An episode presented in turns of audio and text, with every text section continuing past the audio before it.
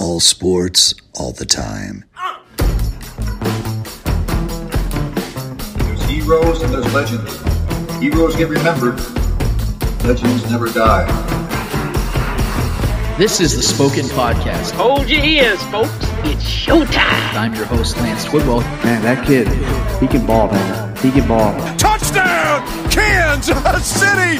Patrick freaking Mahomes, baby! Uh, let's talk some sports because that's what we're here to do. You are tuned in to the Spoken, the Spoken. Ladies and gentlemen, here is Lance Twidwell. This is the Spoken Podcast. I'm your host, Lance Twidwell, here inside the Twidwell studios this week. I know we like to keep you guys on your toes each and every week. It seems like we're in a new uh, studio or a older stu- studio of sorts. We're not going back, I promise, guys. We're doing our show as much as we possibly can at the highest level of quality as we possibly can. But tis the season, tis the times. We constantly adjust to what we got going on, guys. And this week we decided to keep it here at our base, if you will. And we are glad to be here for episode 891, actually. Uh, for all of our podcasters, live streamers, YouTubers, everybody that's been a part of this, everyone that has joined in throughout the last 90 plus episodes, thank you for making time and letting us take some of your time uh, as this weekend commences and as we get ready for some Chiefs football. Because, guys, it is Raider week, and I know you guys are ready. We got some juice this week, man, all week long. It's this. I don't know about you guys. First of all, how you guys doing tonight? You guys doing all right, Eddie and Trevor? Terrific. Good, great. good to hear. Good to hear. Um, we have. I, I would say this is this has felt like the longest week to get to a game this season. If that makes sense. It's been two weeks actually. So I get that, but I'm saying this week in particular, knowing this is game like this th- th- this next Sunday we have a game. It it's felt like it's really drug on, and it's because I think what we know is is coming about. And I don't know about you guys, but I, I'm so glad that we're finally here. Like I said, I felt like this just week just drug on, and I feel like we got ourselves a really good opportunity to make some things uh, be known this week amongst the league. And that's actually where I want to start, if that's cool with you guys. Uh, the sports world and sports sports culture are loaded with cliches. When you have a player dedicated to his craft, his he's considered a quote unquote film junkie or a gym rat. He's the first one in and the last one out. He's a student of the game. We hear this. We hear this one often here in KC when it comes to the Chiefs, and I believe I believe when they use it. We're, we're, we're talking about it when they say we take one game at a time. We haven't heard defense wins championships around here because we know that around here, 15 wins championships. But there is one sports cliche that I have to push back on, and the Chiefs and their matchup with the Raiders this week. And it's the one cliche a win is a win. From the naked eye, looking at a box score, a W is a W, just like an L is an L. But the context of how a win was earned and how a loss was suffered does not matter when it comes to a signature matchup, especially when revenge is on the mind. The Chiefs have suffered one loss in the last calendar year, and it was five weeks ago to the Raiders. In that game, the Raiders scored 40 points and did pretty much whatever they wanted, while the Chiefs were held to eight second half points and struggled to keep their offense on the field, while their defense essentially ushered the Raiders receivers into the end zone. Something they, and quite frankly, their entire fan base, us, aren't used to seeing. But it happened. And that stung. It doesn't help ease the pain when it was confirmed by Jon Gruden himself this week unintentionally that the Raiders team bus took themselves on a nice little victory lap around Arrowhead after their eight point victory against the Chiefs in week five. And even though old Chucky tried to being try to backpedal and even defer the blame and responsibility on the entire event occurring on a Kansas City smart aleck bus driver, the damage was still done. And the occurrence has been the hottest topic in Kansas City sports talk over the last few weeks. We have heard Andy Reid and Travis Kelce give us their honest opinions on the matter, and we've heard Patrick Mahomes downplay its significance to their motivation and game plan coming into this game Sunday nights. And we can look at the downplaying statements as Mahomes trying to get the focus off of the controversy, but something Mahomes stated to me was the most truthful of all comments and statements made by anyone who works for the Chiefs.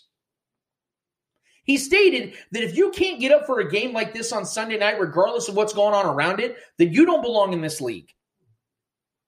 He is 100% correct. Look, we're all fans here, and we all fall victim to the hoopla and the distractions around the game and the teams. It's who we are, it's what we do. That's how rivalries begin, live, and strive amongst fan bases across the world. But the teams can't focus on the hoopla, and in particular, the Chiefs.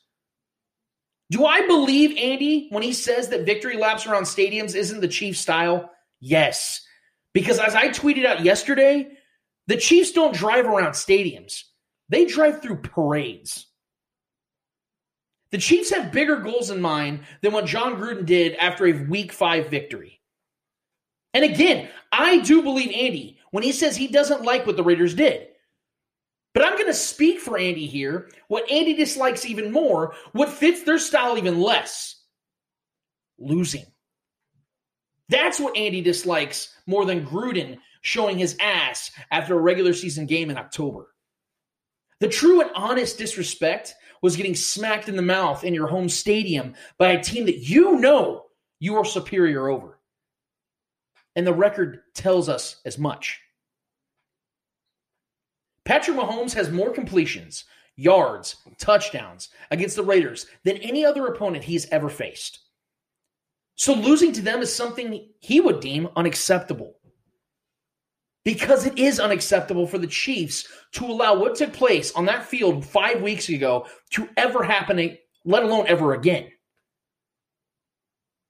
Which is where the context comes into play and why I stand in opposition of the cliche that a win is a win.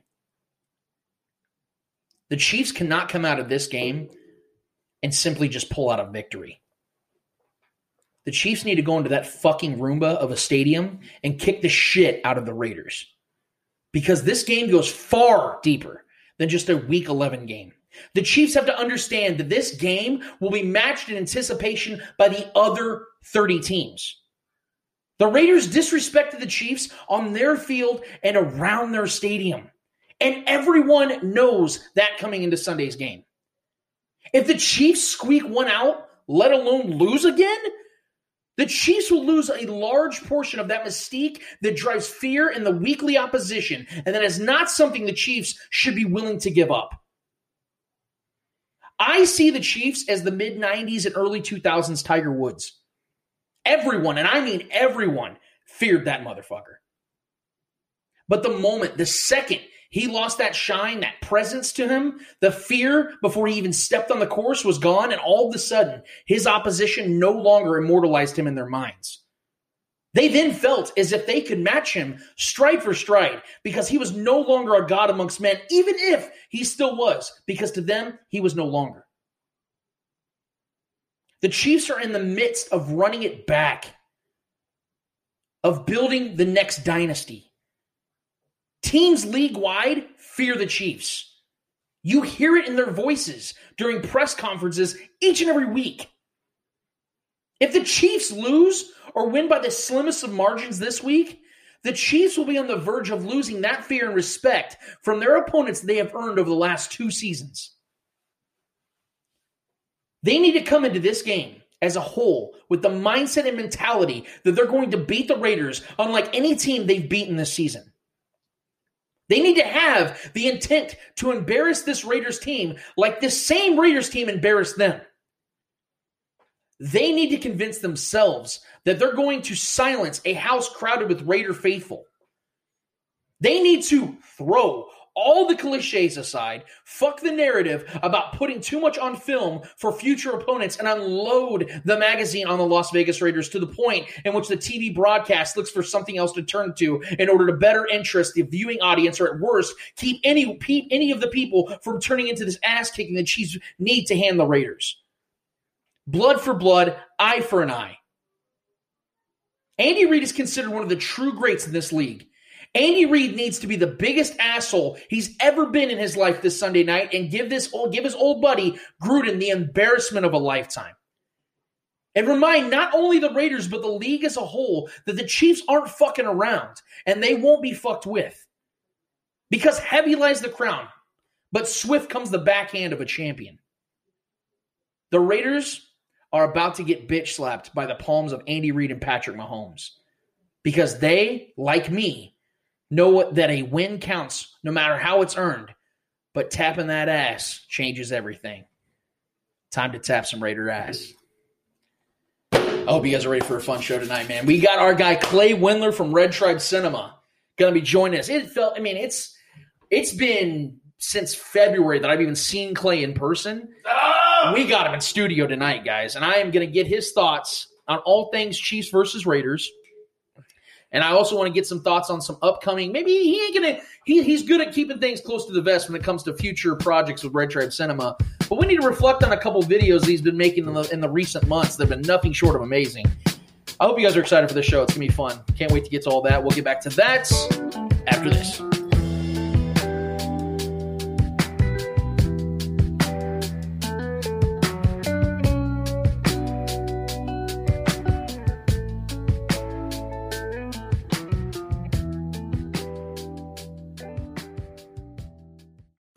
Midcoast Modern is a Kansas City focus on modern handmade and small brands. A resource for design centric home goods, apparel, jewelry, artwork, and limited edition gifts.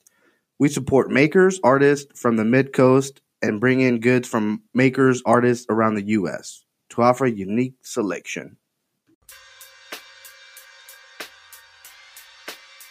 Yeah. To all the killers and the hundred dollar billers. For real. Back at it again on the Spoken Podcast for segment number two. I am your host, Lance Twidwell, here inside the Twidwell Studios with my guys Trevor Twidwell. What's good? Eddie Ortiz. Yo, yo, yo. And we have ourselves a reprising role, if you will, a guy that is uh, quite literally helped us get this thing off the ground.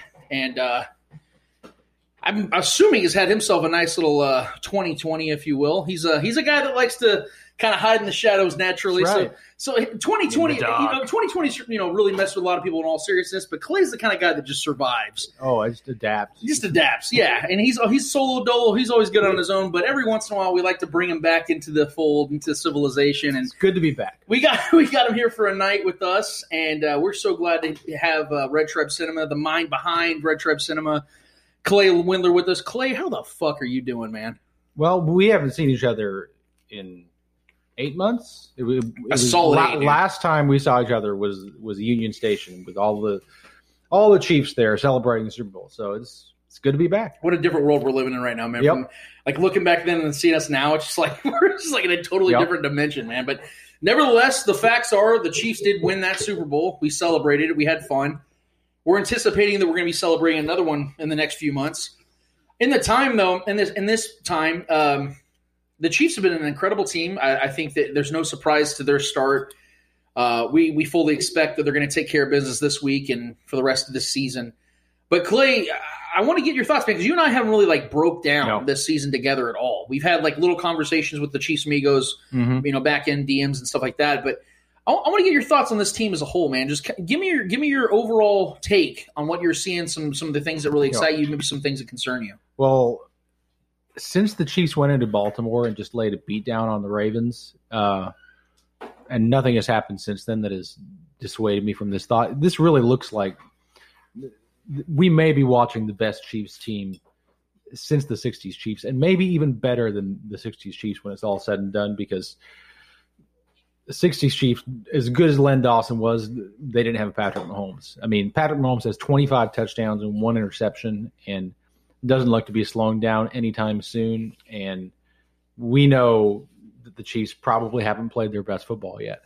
So it, it it really seems like the the only the, the only thing that could possibly stand in the way of the Chiefs going back to the Super Bowl and winning seems like the Pittsburgh Steelers, and that's a demon that we slayed two years ago. So I, I really feel like we could be watching the best Chiefs team of, of certainly our lifetimes and maybe in our father's lifetimes as well. Yeah, and, and to, to kind of piggyback off the point you made about the Steelers being the the quote unquote demon for the for the Chiefs that they've already slayed. I mean, if you're you're looking at the AFC landscape right now, and, and as crazy as it sounds, I mean, the AFC has actually been the better conference this year uh, as a whole. I, I, I hate to sound arrogant here, even though we have seen the Chiefs take an L this season. I haven't felt as if there has been really any true challenger, even though the Steelers are a really good team. I think there are yeah buts to their season.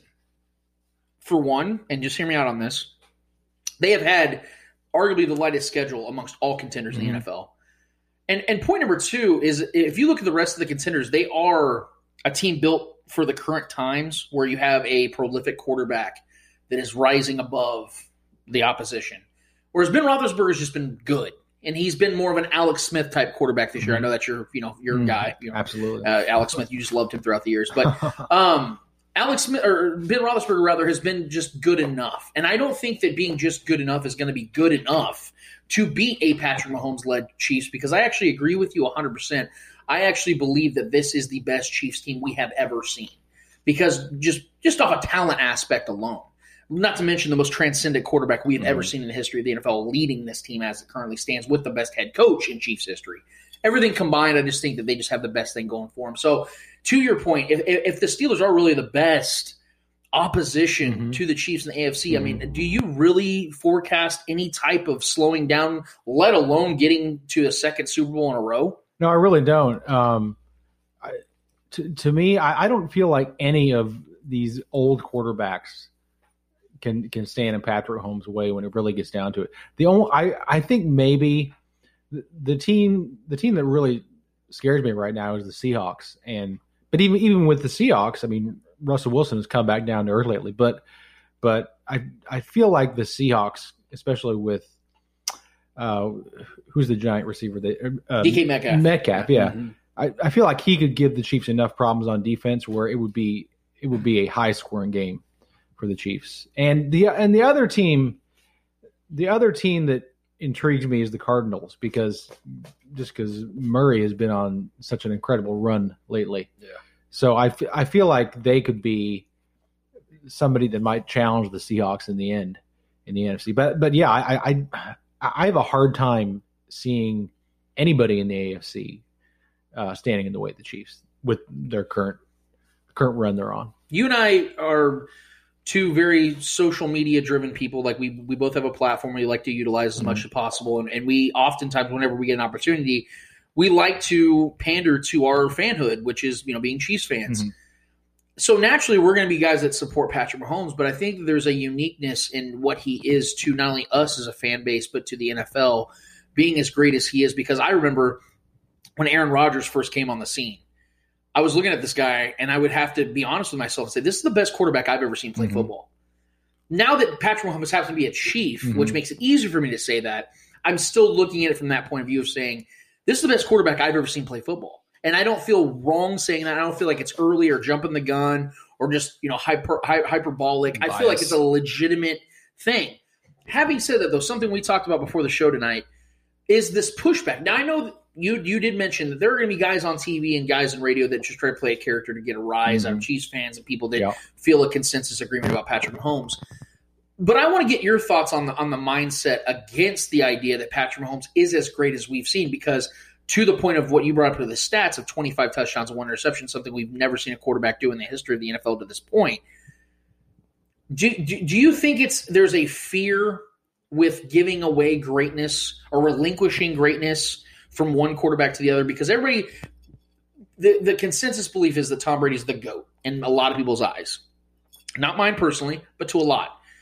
And Patrick is quickly and rapidly mm-hmm. climbing that ladder. Do you think it's this fear of what I know as a younger individual, kind of like the MJ and LeBron debate? Do you think that's what Le- Mahomes is becoming, and that's why we're getting a little bit more pushback from some of these national pundits? Yeah. So the the best example, uh, really, what it boils down to is just sheer jealousy. Um, there's there's now. I tweeted this earlier today, and it's it's kind of taken off a bit, but there is a subreddit dedicated to people hating on Patrick Mahomes. Uh, and it's not surprising that the damn thing is run by a Patriots fan. because I, really, out of out of every fan base in the NFL, I think Patriots fans have have the biggest dislike for Mahomes, which is surprising considering you know they've beaten him two of the three times they've they faced the Chiefs. But uh, you're right, it is. It's because because you know their their boy is Tom Brady, and uh, you know Tom Brady ain't shit now, and if Mahomes keeps going like he's going to be going, certainly one day he might challenge Brady for for the mantle of the goat or whatever. But uh, the other thing I see is how many times have we heard somebody picks a quarterback and everybody starts with, oh, he's the next Mahomes. Like it happened with Kyler Murray, and Kyler Murray is great, but he's not Patrick Mahomes. And he it even happened with Drew Lock. I mean, people were delusional about Drew Lock, who is obviously just garbage. Sam Darnold too. It happened with Sam Darnold too. Mm-hmm. So there's like there's jealousy from from people from fans who have had great quarterbacks who are now declining or are gone because they don't want they don't want their legacy to be tarnished. And then you have people who are so desperate to compete with Mahomes, they'll take whatever quarterback they've picked and compare him to Mahomes, even if it's complete garbage. Man, I heard during the Cowboys, I think it was Cowboys Giants or Cowboys Eagles game a couple weeks ago. Chris Collinsworth, Chris Collinsworth was talking when Ben, when Ben DiNucci was throwing these sidearm passes. Oh, he's got a little Mahomes Yeah. there. Like, so you're right. Like, it's getting Yeah. that bad. So where they're talking about third, fourth string quarterbacks coming in doing Mahomes things. Like, I I definitely agree that that is becoming the standard, if you will, when it comes to great throws or weird looking throws that work out. Um, but but to get to your your projects, Hmm. dude, Red Tribe Cinema's been on fire this year. I mean, it's been a different year. You know, Mhm. our fans Yeah. don't get to be as inclusive No. to the games, and I'm sure that's diff- difficult for It- you to some degree with editing.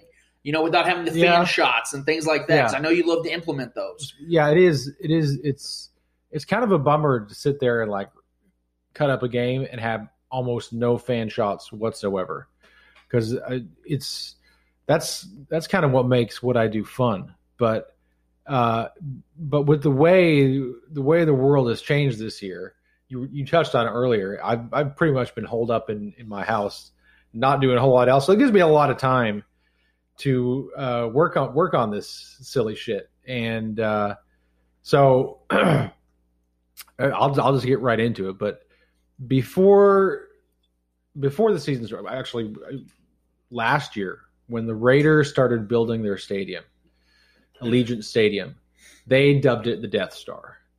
So it was pretty clear to me when that happened that there was going to be some kind of uh, well Death Star treatment that needed to be needed to be uh, a thing needed to be a thing eventually. So so I've really been looking forward to that. All actually I've been working on it all year long. Uh, and Are we getting breaking news here? Like, this is this is. I mean, there have been there, there have been some hints if you follow me on Twitter. But okay, so so yours truly, Red Tribe Cinema has prepared. Uh, well, you know, we, we've done Star Wars parodies in the, in the past. But we've never done the original Star Wars. So we've so I've I've I've taken uh, a bunch of clips from the original Star Wars and inserted uh, the appropriate football characters, and we have Allegiant Stadium as the Death Star, and basically we're if the Chiefs win, we're going to go in there. We're going to blow up the Death Star next week. So I love it, man. so you guys can can look forward to that, and and Lance will be back doing the voice of fake Patrick, or as we call him in the Star Wars, but we call him Pat Skyballer. so uh, you guys can look forward to that, and then the week after, the Chiefs go to Tampa Bay to play Tom Brady, and uh, I've I've really been burning the midnight oil recently because I because these two weeks back to back, like I knew I knew I wanted to have something special ready to go. So, uh, actually, nobody knows about this except Lance and me and Shane and a couple other people. But okay, so uh, Tom Brady has always been kind of a nemesis for Patrick Mahomes, right? And uh, with with this game, it's kind of like uh, last time they played, Patrick defeated Tom Brady, and Tom Brady kind of went away and kind of got banished to somewhere else, and now he's coming back to face Patrick Mahomes, and feel like it might be kind of a rivalry. So, so if, if you've ever seen Star Trek II: The Wrath of Khan, well, that's that's what we're gonna do. We're Yeah. we we've got it set up with with Tom Brady as Khan and and and and Patrick Mahomes as Captain Kirk, and we we've never done any Star Trek shit before. Yeah. And I know Star Trek is not everybody's cup of tea, but I was not going to let this game pass and not have something like this ready to go because this might be the last time Yeah. the Patrick Mahomes and Tom Brady ever play.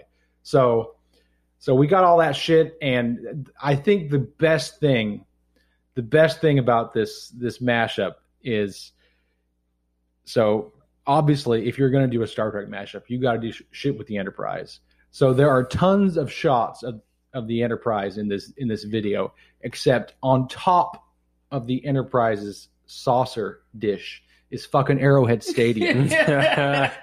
Literally just blasting through space, firing phasers, and it's the nerdiest fucking thing you've ever seen, basically. love it, man. So, so if you like Star Trek and you like football, you're going to be in heaven. it's So double please, whammy. please, It's please, nerdgasm. that's exactly what it is. so please, please, just beat fucking Tom Brady, so Yes. so we can have this. Tom Brady is old. Tom! So The, get- the, let- the wrath of Tom. I, I want to get to that game, but we do have a rather massive game coming up before that one. Uh, Chiefs have a, a big stretch coming down anyway with with the games that they got coming up, but I, I would say this is one of the more pivotal ones. Um, I'm not afraid of the Chiefs losing grab grips on the AFC West, but you know the scenario is there. Chiefs do lose this game. The Raiders have themselves a really good opportunity, especially with the, their remaining schedule, as opposed to the Chiefs, to potentially get to that place. Now, that there's still some serious hiking to do for the the Raiders. The point though is in this game, as much as we all do believe, and I don't want to speak for you because I do want to get your thoughts on this matchup.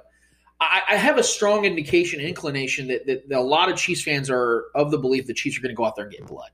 Not that they just want it; they're going to get it. But we have to also remember something, and I want to talk to the guys in our in our preview segment as well. The Raiders are going to come in this game feeling really good about themselves. And they're going to come in there with the belief that they can repeat what they did. Now, that doesn't mean they're going to, but that belief is there. And so I want to get your thoughts on the Chiefs coming into a place they've never been into. Literally, this is the first time I've ever played mm-hmm. in Allegiant Stadium, or like to, I like to call it the Roomba Stadium. I would like to get your thoughts on how you think the Chiefs are going to be able to counteract a confident Raiders team for the first time in the Patrick Mahomes era. Mm. Uh, well, ba- what happened in the first game really was the Raiders showed the Chiefs something they had never seen from Derek Carr before. Derek Carr was slinging the ball down the field, and he's never done that against the Chiefs. And the Chiefs never really quite recovered because they were still still kind of dealing with some offensive is- issues at that point. But I re- we've seen in the past um,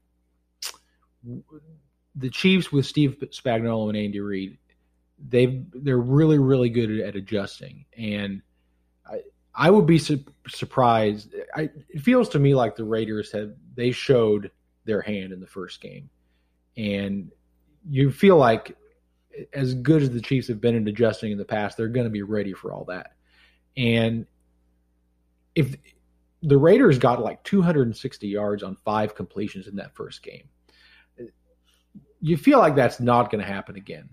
And if that doesn't happen again, it doesn't feel like the Raiders have somewhere else they can go to beat the Chiefs based on the history between these two teams. So, and you know, it's Andy Reid off a bye week. So, I think as much, I mean, the Raiders probably feel better about this game than they have any Chiefs game in recent memory, but it feels like the Chiefs have just as much reason to be confident as the Raiders do, Yeah, and, if, and not, they, if not more so. They should, I mean, because I think that they're the Chiefs know who they are, and that's the thing is that the Raiders I feel like are learning who they are, or at least they get, they're getting an idea.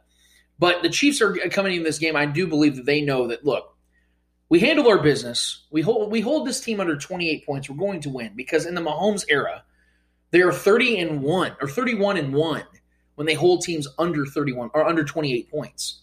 So in other words, do not allow the other offense to dictate pace, to dictate how you're going to counteract. Because, yes, Spags and Reid are great at adjustments. But what frustrates me about this team a lot of times, especially this season, is it's almost as if the Chiefs are waiting on their the, uh, the opposition to do something for them to counteract it. And I really wish, and I hope this is one of those games like it was in the Ravens game, where the Chiefs were like, you know what? Fuck this. We're going to come in here. We're going to kick your ass early and often and put you away. We've seen it a couple times this year. We saw it against the Texans in game one, and we saw it against the Ravens, and we, was at week 3 And then we saw it a little bit, not as much so with the Bills, but yet felt that way. Even though it wasn't a blowout, it felt like the Chiefs controlled that game pretty much from wire to wire. That needs to happen this week, in my opinion.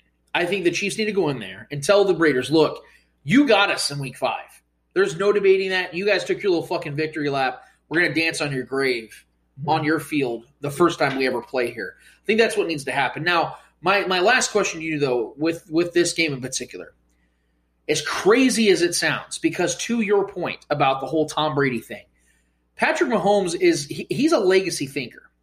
He he thinks about these types of things historically, and he mm-hmm. thinks about what it ma- what matters. He knows this might be the very well last time he faces the most successful player in NFL history. By some crazy ass, and, and go with me on this, by some crazy ass theory, do you believe there is any chance at all that the Chiefs could be possibly overlooking this game just a little bit? I- Because not of the not not, not a chance in hell. Okay, good. For, for for one thing, with, with with having a bye week off to focus on one game, and, and Andy Reid, he they're they're not going to be looking past a, a divisional game. There's just no way. And and the Raiders really, the Raiders ensured that the Chiefs were going to be completely focused and razor sharp as they've ever been because we we have seen the Chiefs be a little unfocused, like the, the, Patriots game. They were a little unfocused in that in that game, but the Raiders have, with this bus thing, and all the talk of the bus crap going back and forth. They've they've completely ensured that they're going to get the Chiefs a plus game.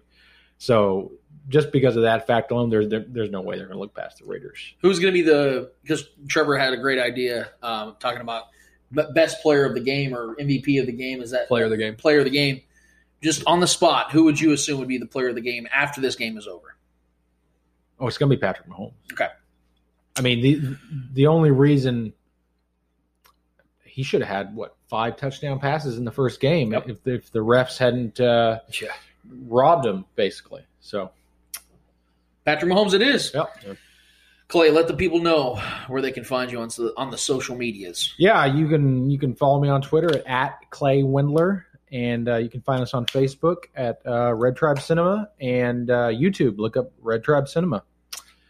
That is our guy Clay Windler. It has been fuck, man. I, I, I hate to even like try to guess someone the last time you were even on the show, but that needs to change, man. We need to get you back on here more often. This guy, like I said, has been Always an MVP for the spoken podcast to even be what it is. I mean, the quality of the show it began with you, man. Like we brought the content, you uh, you brought the spices. So we definitely appreciate our guy Clay. Uh, do not sleep on Red Tribe Cinema, guys. He has been out there killing it. Like he said, burn, burning the midnight oils. He's been hitting me up about ideas. I'm always glad to be a part of it. It's always so much fun when he ever he hits me up with a few lines to do. I, I mean, I play a very small part, but it's just always so much fun to see what craftiness I, this guy am comes I'm up really with, looking man. forward to Lance doing William Shatner lines. I am I am stoked. Actually, so I'll just go ahead and spill all the beans. Actually, I for this week, Lance is his he, he vocally he's he's more talented than people may know. I mean, he, his podcast is amazing, but the impressions that he can do. So uh, I I actually enlisted him to uh, to try his hand at some Jon Gruden fake Jon Gruden lines this week.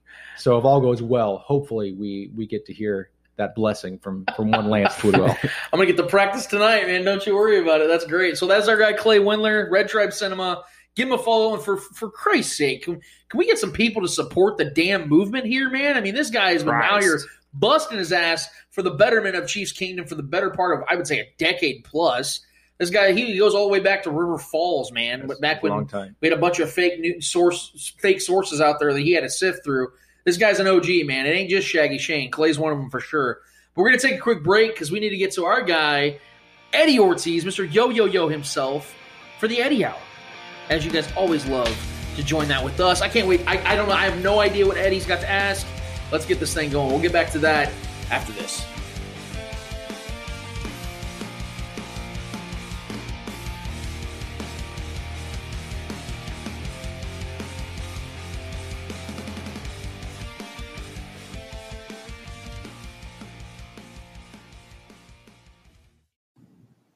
Commandeer is Kansas City's alternative apparel brand. They make unique Kansas City themed apparel and accessories with an emphasis on counterculture. They're nominated for two Best of KC 2019 awards in the Pitch magazine and have plenty of designs for both sports fans and anyone else. Find them online at commandeerbrand.com or follow them at Commandeer on Instagram, Facebook, and Twitter. Soft shirts designed with an edge.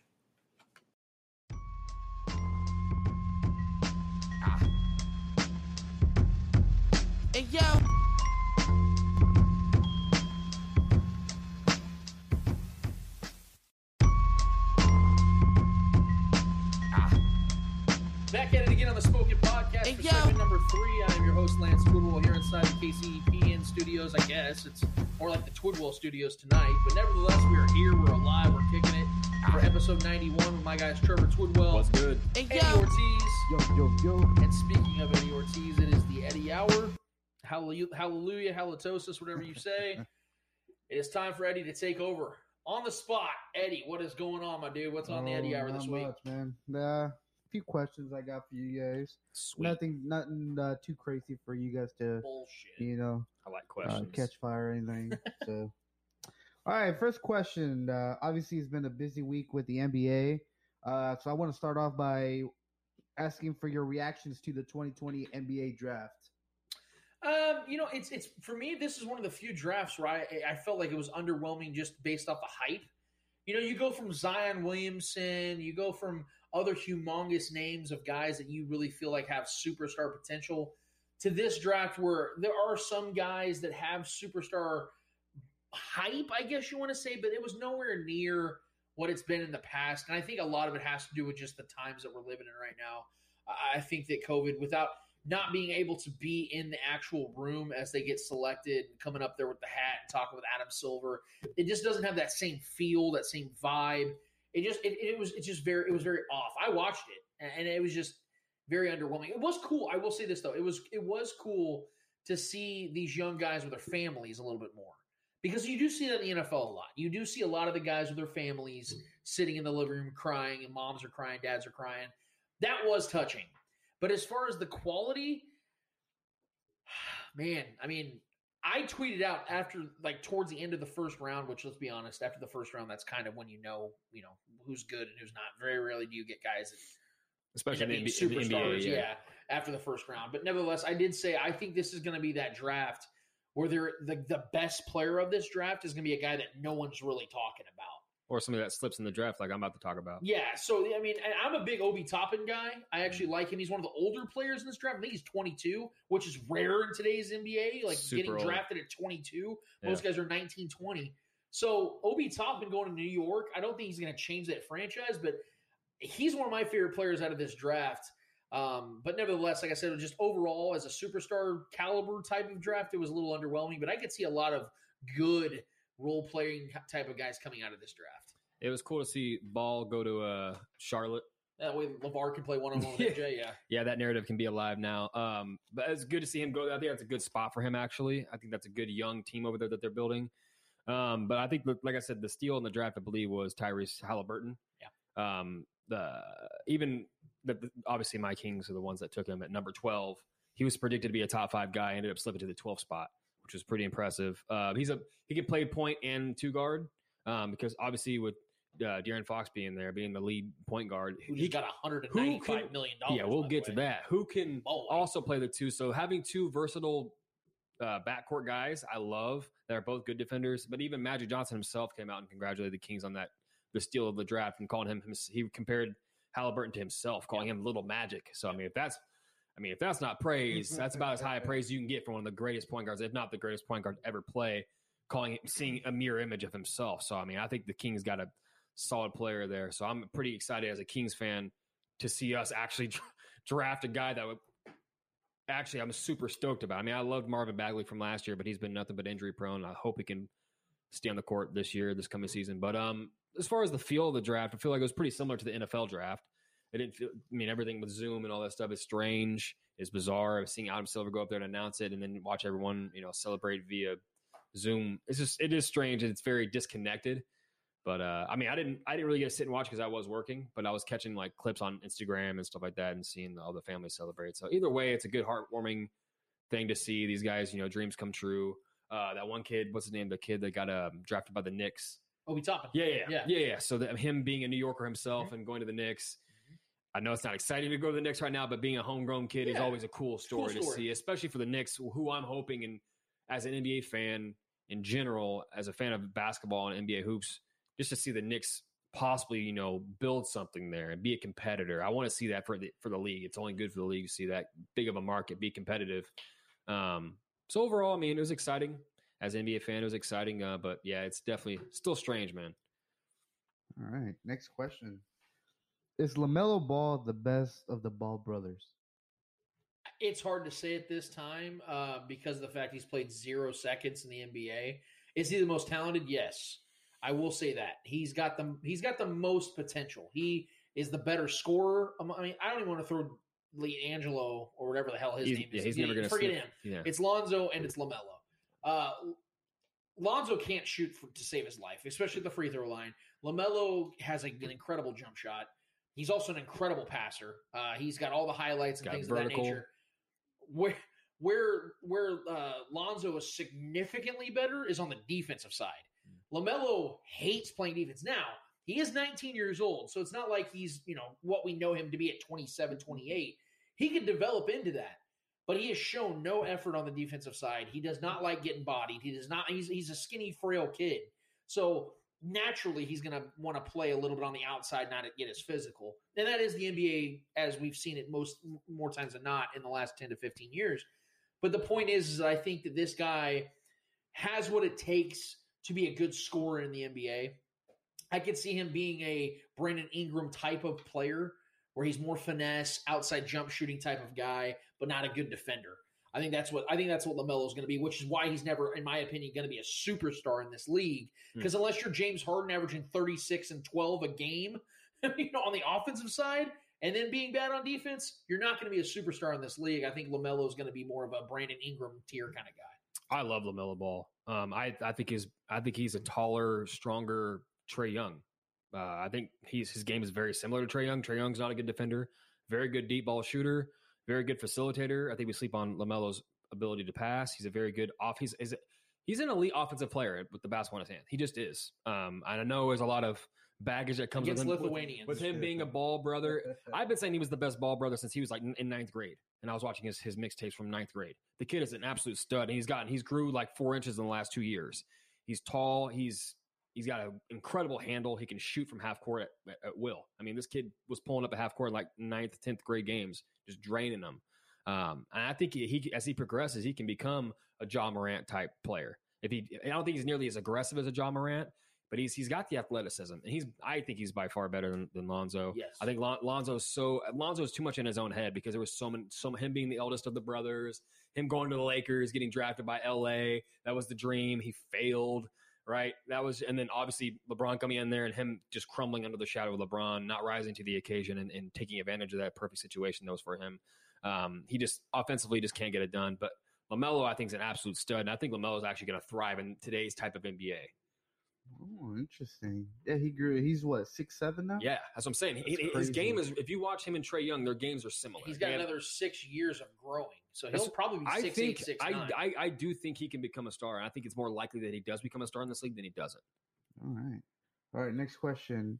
What would be a smart move for OKC with all the fe- uh, all the first round picks in the next five seasons? What will they look like? No, what would be a smart move for them with all them For OKC, Yeah.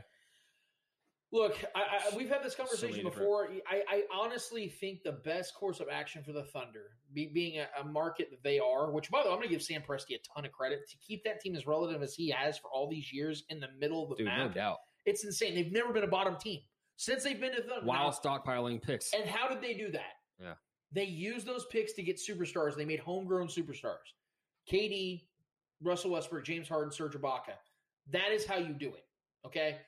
I think they need to replicate that. I think they need to go out and, and draft and get homegrown talent. That is what they need to do. Now, if there's some young dude like Donovan Mitchell, let's say by some strange coincidence, the Jazz and Donovan Mitchell can't come to an agreement. They're like, you know what, this is not going to work. OKC's like, we'll give you six of these picks. Give us Donovan Mitchell. he'd be worth You it. do it. Yeah. He's 24, 20, yeah, not even 25 years old yet. He's becoming a star. You do Yeah. it. How realistic is that? It's not. You're not going to get a Donovan Mitchell. Very rarely are you going to find those guys in their mid 20s that you could trade for like that. So, more than likely, what the Thunder need to do if they want to continue to be a team that's on the rise, you replicate what got you to where you're at with the reputation that you have.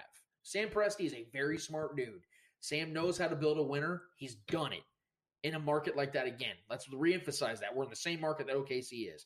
Very hard to build a winner in this type of market. He's done it before. I think he'll do it again, and he'll do it the same way because it works. Look at the look at the Warriors. I know they got Kevin Durant, which made things a lot easier, but they had already won a title and been to two finals before KD got there, and they got there with their homegrown fellas: Steph Curry, Klay Thompson, Draymond Green. That's what they need to do again and get themselves another trio. They do that. Thunder right back in the mix for the West. Yeah, I think the best trail for them, the best direction for them to go is because go for them to go win mode right now, try to, to go win now mode right now, doesn't make much sense because we got the Nets trying to form something over there, the juggernaut over there, and then you obviously obviously got the defending champs Lakers right now. So letting and those guys are all aging players and injury prone players with the Nets. Who knows what's going to happen with that? Kind of let that maybe blow over because outside of those two teams right now, there's not really a major. I mean, outside of whatever Milwaukee decides to do and piece together for for for Giannis, if Giannis is there next year, we don't know that yet. Um, with all that, with all those picks and all that money that you can use, I mean, if they wanted to, they can throw a bunch of picks and money, you know, and, and go get up Bradley Beal and try to piece together guys with him. And uh, cause, but right now, there's not too many. Maybe go get Boogie, but there's not a lot of guys you can build like a really legitimate contender right now with. So I think yeah, stockpiling those picks, use those picks. Um, maybe trade up with a couple of them if you want to try to pick away. Maybe move up in the draft in the, in the next couple you know years or this next one. You know, I get know it. they moved up what this draft. Yeah, They used- yes, I'm saying. So I mean, if, their best bet is to is like Lance said, you know, get a lot of homegrown guys.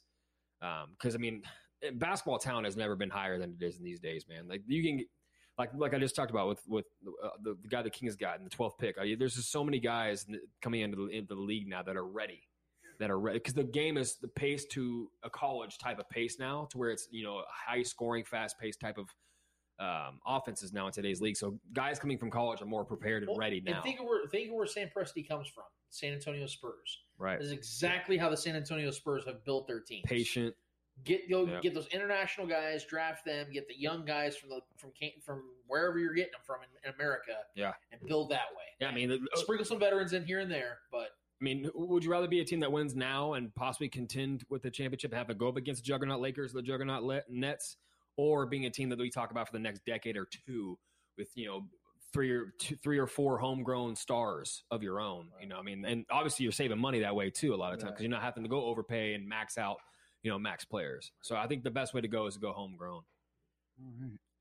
All right. Uh, since we're we're in the topic of OKC, I want to get your thoughts on Schroeder joining the Lakers on a trade with OKC. Schroeder, yeah. So this was a perfect fit for the Lakers. Um, going back to last season, the Lakers were a damn good roster, but they they were missing things. This team had a lot of gashes, if you will. Um, they had a lot of guys that were very one dimensional players, which isn't always a bad thing because in the NBA you have your specialists, you have your stars, and you have your specialists. But the, but the Lakers were very old, and losing uh, uh, Bradley during the the bubble could have really hurt them because they didn't have a guy in his 20s that could guard up at the perimeter and then score on his own. Well, imagine what they would have been with him. That's right, what I'm saying. Like, right. You have, you have Anthony Davis, LeBron James, and a bunch of role players. And yeah. they made it work. But that's not sustainable, especially as LeBron gets older. So what they needed was a guy in his mid 20s they can go out and get 15 to 20 points a game, and they can play good enough defense on the outside. That is Dennis Schroeder. He was the perfect player for the Lakers. I know there was a lot of talk about DeMar DeRozan and things of that nature. They were going to have to give up too much for DeMar DeRozan. And would, De, would DeMar DeRozan really a fit like way, the way that the Schroeder does? Mm. DeMar DeRozan's a better player than Schroeder, but the, the, the fit is what they're looking for because they're not looking for a guy to build around. They're looking for a guy to build around LeBron and AD with.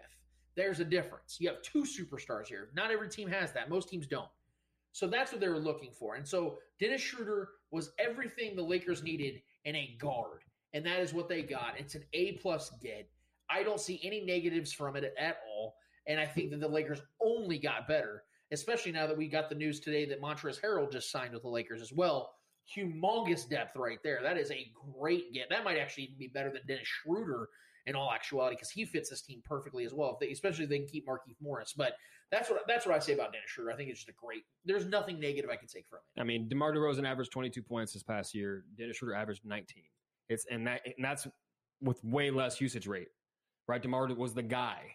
CP3 Schroeder, was Schroeder was like the third, fourth yeah. option offensively, and he was still averaging 19. Yep. You know, so the, I'm not going to say Demar is the not not better or they're they're equal. Demar is obviously the better player, but with the cost, the less amount, least amount of money you got to spend signing Schroeder, it was a no brainer. And the fact, the way I look at it is, obviously Rondo is going to be elsewhere, right? But when, when during the playoffs, if you watched me, I watched every single game very closely.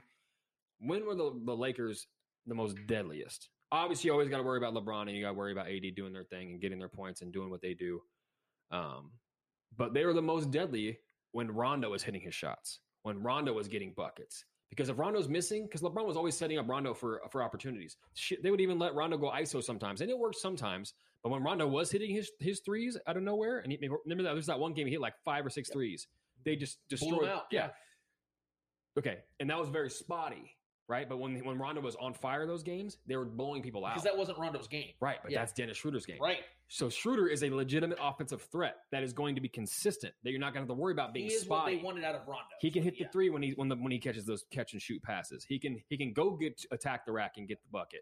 He's got a handle. He can create. He can go ISO. And he's eight years younger. Right, and, and, and he's and he's and he's yeah he's a, he's he's an age vet at this. He's a he's a seasoned vet at this moment in his career. It was literally the perfect pickup for them. And then Montrez is just I mean Icing they don't need to make too many more moves. If they can bring back Avery Bradley, this is this team. Markieff Morris would be a guy I'd like to see them keep bring him. back Yeah, if you keep him with Montrez and you got Schroeder going, Schroeder I is a still think guy. they're going to try to trade Kuzma. I, that's a theory. They of mine, should. He's eligible for an extension right now, so they, They either should pay trade, him yeah. now because you want to get him on the cheap, or you trade him. And I think he's a. There's going to be teams that would want Kuzma, six yeah, foot because 10, 25 years old. Kuzma was a big letdown this postseason. Right, but there's He- there's going to be some bad teams out there that could really utilize a guy like him, especially with an expiring contract. yeah, but I mean, with, with I mean, imagine the offense. I mean, imagine the offense with just just just with Montrez, AD, LeBron, Schroeder, and KCP out there. Yeah. I mean, good luck. KC if he, if he carries over, carries over from what he played in the Yeah. finals, And LeBron's not going to probably play a lot in the first month of the season. Yeah. because they've only had what was it eh, nine weeks off, eight nine yeah nine weeks off. he could just do his Usually facilitate. four months. He could just do his facilitation, his facilitating type game, and you know, just be magic out there for a little bit, eh, older magic, and just facilitate, get Schroeder confident in this offense. The Lakers are going to be right back at it, man. All right. You guys are pretty pumped about the Lakers. I mean, I don't know how you could. I mean, be. especially This- after I saw Montrez. I mean, that came out of nowhere. You're the I did not champs, expect and that you just happen. added two prolific starters Well, in you- their prime. And he just went and got the best rebounder, possibly the best rebounder in the game, most aggressive, They undersized, himself big. in the 20 a game. That's exactly You what know I'm what I mean? saying. You got motivated dudes And because it- Schroeder just got off a disappointing season with the Clippers. A lot of hype on that team, and he was a big, he was a six man of the year, motivated as hell. Well, I'm saying, like, uh, okay, and now he's on the championship Dwight. Okay, team. Dwight's gone. Just throw this in there as an extra point. Dwight's gone, right? And that was one of the the Lakers were so good at protecting the rim. Dwight's gone. Now they have a younger, better player than Dwight, much better player at this point of the career, and Montrezl Harrell protecting the rim. Yep. And can run the floor like damn near like a guard. Dude's quick And he's hungry for a very championship. energetic. Absolutely. Him and Schroeder both. And not only the best, and the best part is they they they plucked him from right across the, the locker room. don't have to They got him from yeah, they got him from the Clippers. I mean, how beautiful is that? They just took off the blue, yellow, red, and white, and put some you Yeah. know yellow and gold. And gold. you got yellow yeah, and you got Pat, you got Pat Bev cussing up a storm on Twitter, man. I big, love it, man, bro. I love it, man. That's a great sign. All right, man. Uh, thoughts on uh, Klay Thompson's injury? It's a bummer. It is probably the most heartbreaking story. Um, I don't want to make comparisons. I'm not going to do that, but it, it just sucks in every form and fashion because Klay Thompson not only is a great player uh, and is awesome for the NBA, just from a quality perspective, how fun he is to watch. He's one of the best two way players in the NBA. Um, I was really looking forward to the idea and the potential of a Warriors Lakers matchup uh, because you, you have a healthy Klay Thompson with a healthy Steph Curry, you're going to be a really good team. You may not win a title. Uh, I didn't take them as a title contender anymore, but I did take them as a playoff team without question. Uh, flirting with 50 wins, give the Lakers a little fun push, whatever the case is. Steph and Klay together, two greatest shooters of all time on the same team. Um, it, it it just if I feel like we're robbed, but on a deeper on a deeper level though, my heart goes out to Klay the person because to in the finals you have an uh, you have a great opportunity of winning another championship. It'd be his third or fourth. That'd be his fourth championship to win. Blows his knee out, rehabs all of last season, and then he's just on the cusp of playing again. and his other leg goes out. I mean, and, and this one is even more of a severe injury. Now this one is going to take even longer to rehab than the previous injury. To, to to think about where his mind is right now, I, I can't even imagine. I can't even. Everybody's like, well, he's a millionaire. He's fine. No, hmm. These guys are competitors. This is all they know, man. To know that he's now going to be out for 28, 30 months combined from these two injuries of playing basketball, Yeah. you almost have the question like, does he still have the drive to play? Does he still want to play? Is he depressed? Like, there's so many things to think about. My heart goes out to the human more than just the athlete of the entertainer aspect. I'm talking about the human, the mental state, the emotional state. Like that shit is real. It's more real than what we watch on TV from the entertainment aspect. So I really hope he gets through this man just mentally more than just physically. And he can find himself a hobby during this time because he's going to need one. It's going to be a long road for Klay Thompson. Yeah, it, uh, definitely robbed is is the word uh, as a fan of the NBA and as a fan just overall of the NBA as a game, uh, especially with the the Rockets more than likely splitting up. You know that that group's putting up, them probably you know not being a contender this year if they part ways with both their star players. The West could suck this year. Uh, that's what I'm saying, man. And who, how I was even looking forward to it. Hopefully, hoping hope hoping that it would have worked out this past season with the Warriors being a possible, you know, playoff matchup with the Lakers to see LeBron meet up with Steph in the West would have been a cool narrative, a cool story to see. Uh, outside of the finals, you know, just meeting in a playoff series in the West, both of them in the West would have been cool to see. Um, but yeah, man, Klay, it sucks. Uh, I like. I'm a big fan of his game. One of the best two way players in the game. Uh, and it sucked also, you know, watching all, this whole past year, watching all those commercials about him recovering Right. and, and coming back and bouncing back stronger than ever. Um, yeah, man, it's it's a bummer. I, I, I mean, for me, I'm bummed. I can imagine what he's feeling. Him and his family, you know, uh, being the competitor that he is. Uh, I mean, that that pretty much ruins the plans of the Warriors this year. Uh, I don't see them really being any kind of real threat in the West without him. I mean, he's their best defender outside of Steph. Obviously, their, their best shooter, uh, offensive weapon. Uh, they're not a deep team already. You know, they don't have a, they have a lot of young guys that are unproven. No one really knows much about. Klay is a star in this league, and you know, you lose a guy like that, that pretty much put that, that just puts your chances very, very low. Well, now here's my question to add to that, Eddie. Crazy thought. If I'm the Warriors, I entertain the thought of trading Steph Curry. And here's why. Mm. You have zero chance One of the faces of the have- league, man. You have zero chance of, of contending now. I don't know. He's- I don't know about that though. Hold on. I think that that's kind of jumping the gun. They have zero depth. Okay, but look Their at second best player now is a 31 year old Draymond Green. okay. You don't think they could be like a fifth, sixth seed?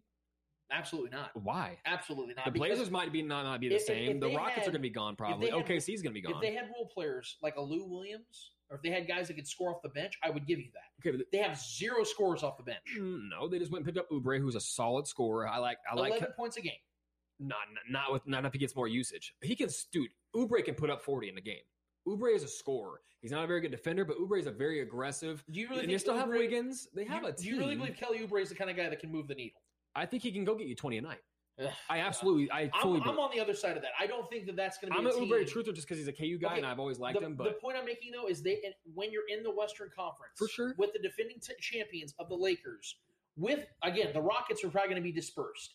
So Yeah. the West is open and outside of the OKC's out of the picture. The Clippers still have two awesome players in Paul George and Kawhi Leonard and a good team. They better. team, They better make some moves team. though. They lost Okay, their six man. So let's say the Warriors get the fifth seed. Mm-hmm. That still doesn't make them a contender. No, no, no. I'm not So- saying contender. I'm saying that I'm not going to like just completely. So you're paying, you're paying. You know that uh, Steph Curry is going to make over ninety million dollars for the next two years. Right. That he's an unrestricted free agent at 34 years old.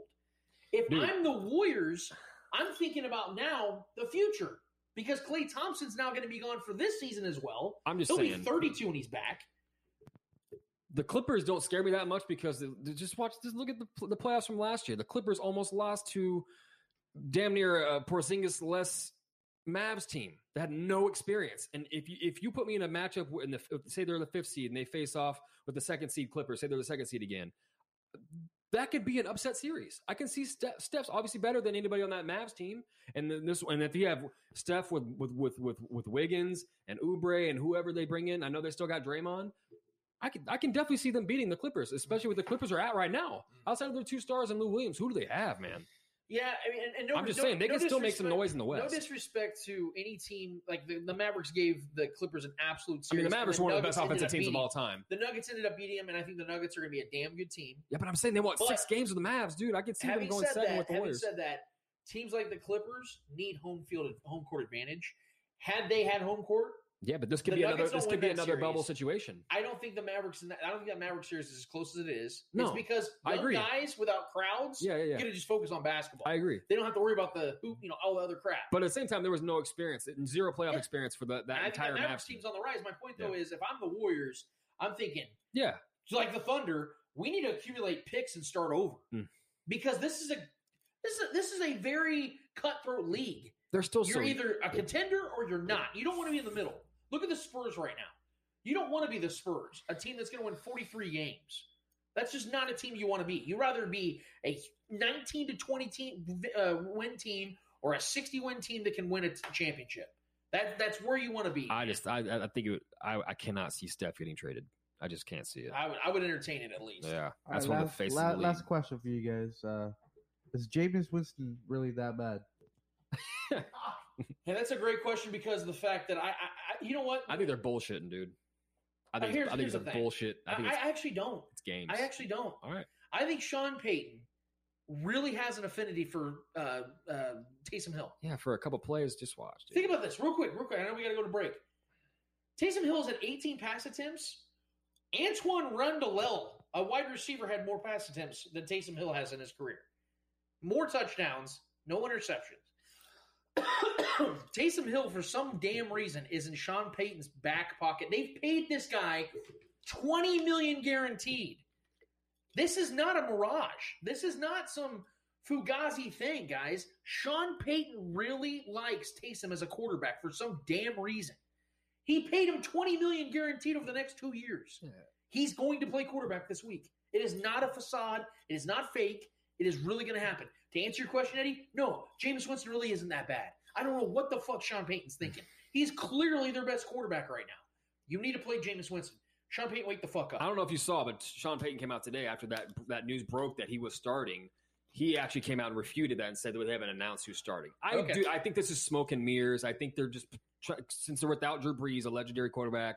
It, it gives the teams something to think about heading into the matchup because obviously there's two different dynamic type of players. Obviously, uh, Jameis being more of a traditional back or quarterback. I think I think you're going to see Jameis get the majority of the snaps, dude. I don't think you're going to go out there and let Taysom run wildcat all fucking game. I just don't think that's going to happen because he's not a good true quarterback. And if you're trying to lose, that's a good strategy. I think Jameis gives them the best chance to win. I think Jameis is going to play the majority of the snaps. I'm putting the poll out right now on our Twitter account. I know you guys will hear this later tonight. It makes no sense. Who plays more snaps at quarterback for the Saints? Jameis Winston or Taysom Hill? I'm posting it right now. Why did Jameis fill in for Drew Brees when he went out? That I mean, Taysom didn't go in there taking the majority of the snaps. $20 Jameis. Did. Good Eddie hour, Ed. I appreciate that, brother. We need to get to uh, the mailbag though, real quick with the people. We need to hear from you guys, the people need to be heard on the Spoken Podcast. We'll get back to that.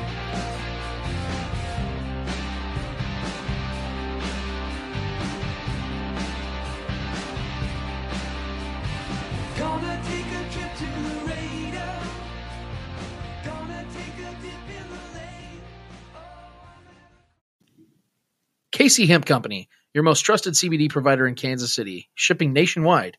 Ancient plant for a new age health. Follow them on Facebook and Instagram at KC Hemp Co.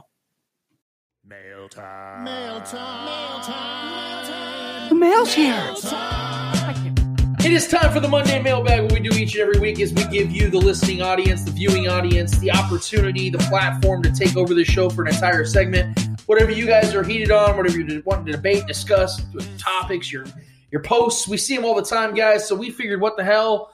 Let's take a portion of the podcast and give you guys that opportunity to, to voice them. So, nevertheless, no more needs to be said. Eddie Ortiz, what is in the Monday mailbag? All week? right, man. Uh, we were just talking about this feller. Uh, This not feller. not that long ago, right before we started recording. So, uh, good old Shaggy, uh, Shaggy Sheen. OG. His question is: Does the concern of the Chiefs' slow start on defense concern you? Not only going into the Raiders game this Sunday night, but for the remainder of the season. I don't like being one of the guys that that says, "Well, last season they did this, so therefore it'll happen this season." Because every year, every team is different, even with same personnel, because things change. I have my concerns about this defense, but as crazy as it sounds, it isn't what he's bringing up. I want to see this team get better and more efficient at getting to the quarterback. Frank Clark and Chris Jones have not had a very good season to this point. They've had moments. I'm going to give them that. I'm not going to say they've been terrible, but they've not been consistent by any stretch. They have got to get better. They're leading this defense. I know Tyrann Matthews got the back end, but they're not getting pressure on the quarterback enough this season. Not nearly enough. I can't. I can't stress how many times I've seen a quarterback in the back that could have literally taken a nap and done his taxes in the backfield before throwing the ball against this this pass rush. And I'm saying that with all due respect, but it is just they've just not gotten the job done in the pass rush. The Chiefs are actually seventh against the pass this season. They've given up 11 passing touchdowns and they've intercepted the ball. What I mean, nine. Nine one of the top times. takeaway teams, Yeah, defensive takeaways. They've only given up two more passing touchdowns than they've turned the ball over. The Right. air. That's incredibly good. Yeah, yeah. So I'm going to give the Chiefs pass defense a lot of credit, especially with as many. You know, Bashaud Breeland misses the first month. L'Jarius Sneed's got for four or five games, and they've still held it tight. That's praise to Spags. That's praise to Spags, that- but that's praise to Dan Sorensen having a career year, For sure. Tyrann Mathieu having another All Pro season. Juan Thornhill's been unbelievably What good about this Neiman? year. Stop. I'm, I'm, all right, show's over. Not but but to answer the question as, as thoroughly as I possibly can, I'm not as concerned about the pass defense as I am about the pass rush. If things don't get better in the pass rush, Patrick Mahomes is going to have to play like he did in 2018, where he's just going to have to outscore folks every, each and every week because that's the only way the Chiefs are going to be able to beat teams because they're the opposing quarterback's going to have all day in the pocket. Yeah, I'm not worried about our secondary. I think they're gonna they, they're gonna do what they do. They they make plays. Most of the time, our guys in the right place. Very very rarely outside of that, a couple plays in the Carolina game and, and then and then in the Raiders game do we ever rarely ever get beat over the top. Uh, we don't let guys blow by us. Our corners have been very good about you know keeping the proper amount of distance and not letting too much space be, uh, develop between them and the receiver. So I'm not too worried about our secondary holding up. We were weaker last year and we held up fine against uh, you know a tough opponent in the Super Bowl and in the playoffs throughout. Um, my biggest concern, obviously, on the defense, and I think our defensive front has been okay. It's, it could obviously get improved, and I think I believe it will once we're once Frank Clark is over dealing with whatever he's dealing with. I think he's I think he's been more banged up than let on. Um, but I think our linebackers is the, my biggest concern by far. I just I'm not. I mean, we've been just getting pummeled up the up the gut with the run, and then uh, too many offensive. Not not even very good offensive. I mean, obviously the Raiders' offensive line is good, and they are been one of the top, if not the top, rushing offense right now between them and the Browns throughout the year. Uh, obviously, the Titans have a very good running game as well, but we've just been getting gashed up the up the middle and underneath. And I know we like we talked about numerous times on the show. We we we're a bend don't break type of defense. Still, we adjust. Um, but even heading into this week, I, I want to see you know our linebackers kind of toughen up a little bit. We've seen you know spotty moments where Hitchens kind of looks a little like he's getting a little nasty out there. Um, but I do want to obviously I think Willie Gay is developing, and I think we've seen that as the last four weeks have transpired. Uh, I think we're going to see more from our linebackers, but I'm not. I'm not. I'm really not concerned about our defense. I'm really not. I think our defense has been outside of a couple like the outside of the the the Raiders game. Obviously, we were which we were caught by surprise, which I'll give you a pass, and then we allowed way too much points to be scored. Granted, that is a very talented offense in Carolina, a very talented roster in general, and they had just got McCaffrey back, who's one of the deadliest weapons in the entire league. Um, so we I expected them to put up points. Um, but overall, as the, the season goes on, as the second half of the season transpires, I'm not too worried about our defense, man. I think for the most part, we've held most of our opponents, you know, sub sub 20 points or just maybe barely over 20 points. You can't ask for much more than that, especially when we can put up the points that we know we can put up. So I'm not I'm not worried about it, honestly. All right, next question, uh, Donnie Couch. Hey guys, hope you're having a great day today. Hey, yeah, I am. Uh, do you think the Phoenix Suns have a chance to be uh, good this year? I think they could be the fifth seed in the West. Oh, th- they don't. I don't think they have a, a chance to be good. They're going to be good. The Suns are going to be a 50 plus win team this year. Devin Booker is going to be, in my opinion, I think he already is a top 10 player in the NBA. If he's not, he's right on the outside. Um, scoring wise alone, this guy is just stupid and stupid talent. I think he's what 24 now, if I'm not mistaken. He's going to start getting to his peak years. Uh, not to mention the acquisitions they've gotten with CP3, a perfect veteran, a perfect fit for Phoenix uh, for this year. Uh, I think that they're going to be a team. They're not going. I don't think they're going to contend because I think the Lakers are going to absolutely just blow through the West this year. Uh, that's no offense to anybody else. They're just going to be that much better than everybody else. But outside of the Clippers and maybe the Mavericks, there is not going to be a better team in the. Well, no, I take that back completely. The Nuggets are going to be the second best Yes, team in the, in the West, but I think that they, I think the Suns will be up there contending with the Clippers and the Mavericks. I think they're going to be up there with those teams. So actually, yes. In fact, I'll be shocked if they don't get a top five seed in the West this year because I think they'll be that good. And with the West kind of being down, with the Rockets and Warriors expected to drop a lot this year, I think Harden's going to go to the Philadelphia 76ers, but that's just my opinion. Um, but yeah, I think that I think they're definitely going to be a, a- top tier team in the Western Conference. Hmm. I would not say they're going to be top tier yet. That's that's kind of jumping the gun a little bit. I know Chris Paul's a, a, obviously a legendary Hall of Fame type player, but the guy's 36, th- going on 37 years old. It's not like he could be some young buck that's going to go in here and transform this team. It's still Devin Booker's team. Devin Booker has never shown he can lead a team into any kind of playoff run. I know he looked great, in the, and that they looked great, and they went. Uh, they didn't lose a game throughout the bubble, and they did everything they could to make the eighth seed in the West. I, I'm not ready to put. I mean, I'm lumping them in there with the Portlands, with the Sacramento's, with the Memphises right now because that's where they belong. Because that's where they've always been. I'm not gonna. I'm not. I love Chris Paul. I just don't know if I believe in him yet to go. And plus, Chris Paul is going from a really well coached team in in OKC that he fit that system perfectly to a maybe good coach team in, in Phoenix who hasn't been well coached in years, who hasn't even been a good team in years. Since Steve Nash left, they have not been anything. So, I mean, I, as much as I love Devin Booker's game, as much as I think he's blossoming into a superstar in this league, I don't. I really don't know what to expect because they don't have too much depth right now. Um, I love DeAndre Ayton, but he's very spotty. He's very inconsistent. He's obviously he's becoming injury prone. He's been getting banged up. He's had some like I think believe I believe a back issue and a knee issue already. Um, so I, I'm excited to see what it can become because I do like Devin Booker a lot, and obviously I love Chris Paul, and we've seen what he can do when he goes to a team. He can definitely obviously change it for the good. Um, but I can also see it going the other way. You know, I can also see him not meshing well with a lot of those young bucks over there. Um, but it, I mean, the West is going to be very exciting looking f- to a lot of these teams that are trying to make their mark, especially like teams like Sacramento and Memphis, teams that were both really, you know, trying to push it. And Ja Morant becoming a star himself. You know, who knows? Um, I'm excited to see. Like I said, I think the West is there's a lot of things that can come out of the West that no one's really expecting, uh, and there's a lot of fifth seed and lower that really up for grabs for anyone in the entire West, which is not normal. Most of the time, you know one through six, one through seven seed, you already kind of know who's locked in there. But with the Heat, with the the Heat, the Rockets, you know, dispersing more than likely. There's a lot of things there, and OKC's taking a step back. Who knows? They could definitely, man. Who knows? They can make some noise, and, and, and CP3 could be that guy. They can jump up to the you know fourth, fifth seed. Who knows? But yeah, it'll be it'll be interesting to to see how that chemistry develops. All right. Next question, Donnie Couch. Is Lamar Jackson overrated? Yes. Yes, uh, absolutely. Uh, Lamar Jackson is a fun player. Uh, you know, you know who Lamar Jackson reminds me of, and I don't equate it to the injury side of things. I just uh, from what he is. Tell us, Lance. A realistic Tell us. standpoint. Derrick Rose. Derrick Rose Cross- won an MVP during LeBron's prime. Patrick Mahomes is LeBron James in this scenario. We all knew who the better player was, but Derrick Rose was the highlight. He was this illustrious, fun player who was also putting up big numbers and led his team to a great season. But then he ran into the buzzsaw. That's what's happened with Lamar Jackson when it comes to Patrick Mahomes. He's not a bad player by any stretch. He's an incredible athlete, better than more than he is a great player, better than he is a great quarterback. We've seen it time and time again.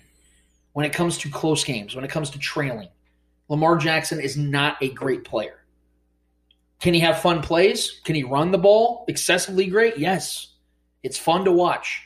But when it comes down to the nitty gritty, when it comes to winning big games, Lamar Jackson has yet to do it. But Lance, he's only 23 years old. He's got a lot of experience in the NFL by this time. He's had almost just as much of experience in the NFL as, as Patrick Mahomes has as a starting quarterback. And he is so far behind Patrick Mahomes because he can't throw the ball down the field accurately. He can't hit the outside seam throws. He can't. He can't. You hear the he can'ts? There's a lot of he can'ts involved to Lamar Jackson. So unfortunately for Lamar Jackson, as fun as he is, and I will say that over and over again because I love watching Lamar Jackson play football. It's like watching when we were kids. Trevor, we'd have our friends come out that were just freak athletes, just go out there and just outdo everybody and outspeed everybody. Mm-hmm. But when it comes to making a crucial play, can they do it? I don't think Lamar Jackson can do it. And until he can, he's Derrick Rose. Yeah, this is why I always scoffed at the comparison between him and Pat. because even like the likes of like Marcellus Wiley and a couple other talking heads on TV have talked about the comparison. Some of them, Marcellus himself was even talking about how Lamar is better uh, because his strengths outweigh the strengths of Mahomes. The thing is that was so funny that I always scoffed at was Lamar's strengths are what most quarterbacks can't do, which is with his legs. Most quarterbacks don't have the ability that he has with his legs. But Pat's strengths are what quarterbacks are expected to do, and he's the best at what quarterbacks are expected to do, which is throwing the football, right? At the end of the day, yes. And and being and being able to come back and, and win big games, which he did the entire postseason last year, which Lamar's proven he can't he hasn't done it up to this point. Um, so I, I just think it's funny that Pat is literally the best at what you do as a quarterback. Lamar's the the best at implementing something that's not common with the quarterback, right? Which, which is depending on your legs more than your arm. If I, it, it doesn't make any sense to to to compare the two with one that's better at actually throwing the football, which is what you're supposed to be known for, and it's your job, rather than the other guy that's depending on his legs first. So is he overrated? I mean, at this point, you, you can't really argue that he's not, right? Because he's he's he's lost big games. He's just the, the recent loss to the Steelers, or the recent loss to the Steelers and the Patriots. You know, those two losses, you know, they they were right there in the game. It wasn't like you're asking to make some drastic comeback. Granted, that that game against the Patriots was completely nasty. It's probably the worst weather I've seen all year so far. It was like 30 mile an hour winds. It was just absolute downpour and rain. But Cam Newton, similar type quarterback, way worse roster, beat you. You know, so there's no excuse there. It's the same type of player. Him and Cam Newton are similar. Obviously, Cam's a bigger body and he's been there and done that and won bigger games. Has been to a Super Bowl. But at the same time, you're the young buck that's kind of like the, the rising star of the league, supposedly the last year's MVP and the superstar of last year. And you and he always chokes in the big games, right? So I, he's proven that it's not us saying that he's overrated. He's letting everyone know that he is because you said he can't throw to the sticks. He can't throw, you know, back shoulder throws, uh, outside Fade slants, routes, yeah. fade routes to the outside. He can't. He can't hit those over the shoulder throws. He just can't. He's great at you know using his legs and extending plays and just throwing a fifty yard bomb when someone breaks open downfield. That's fine. Or hitting his tight end and they open. But outside of his tight end and, Hollywood Brown breaking open for a, a play, We there's never not, there's made- not much happening. We here, I say we as in here because I don't want to speak. For I'm not other, shitting on I don't want to speak bro. for any other show or any other people. I speak for us.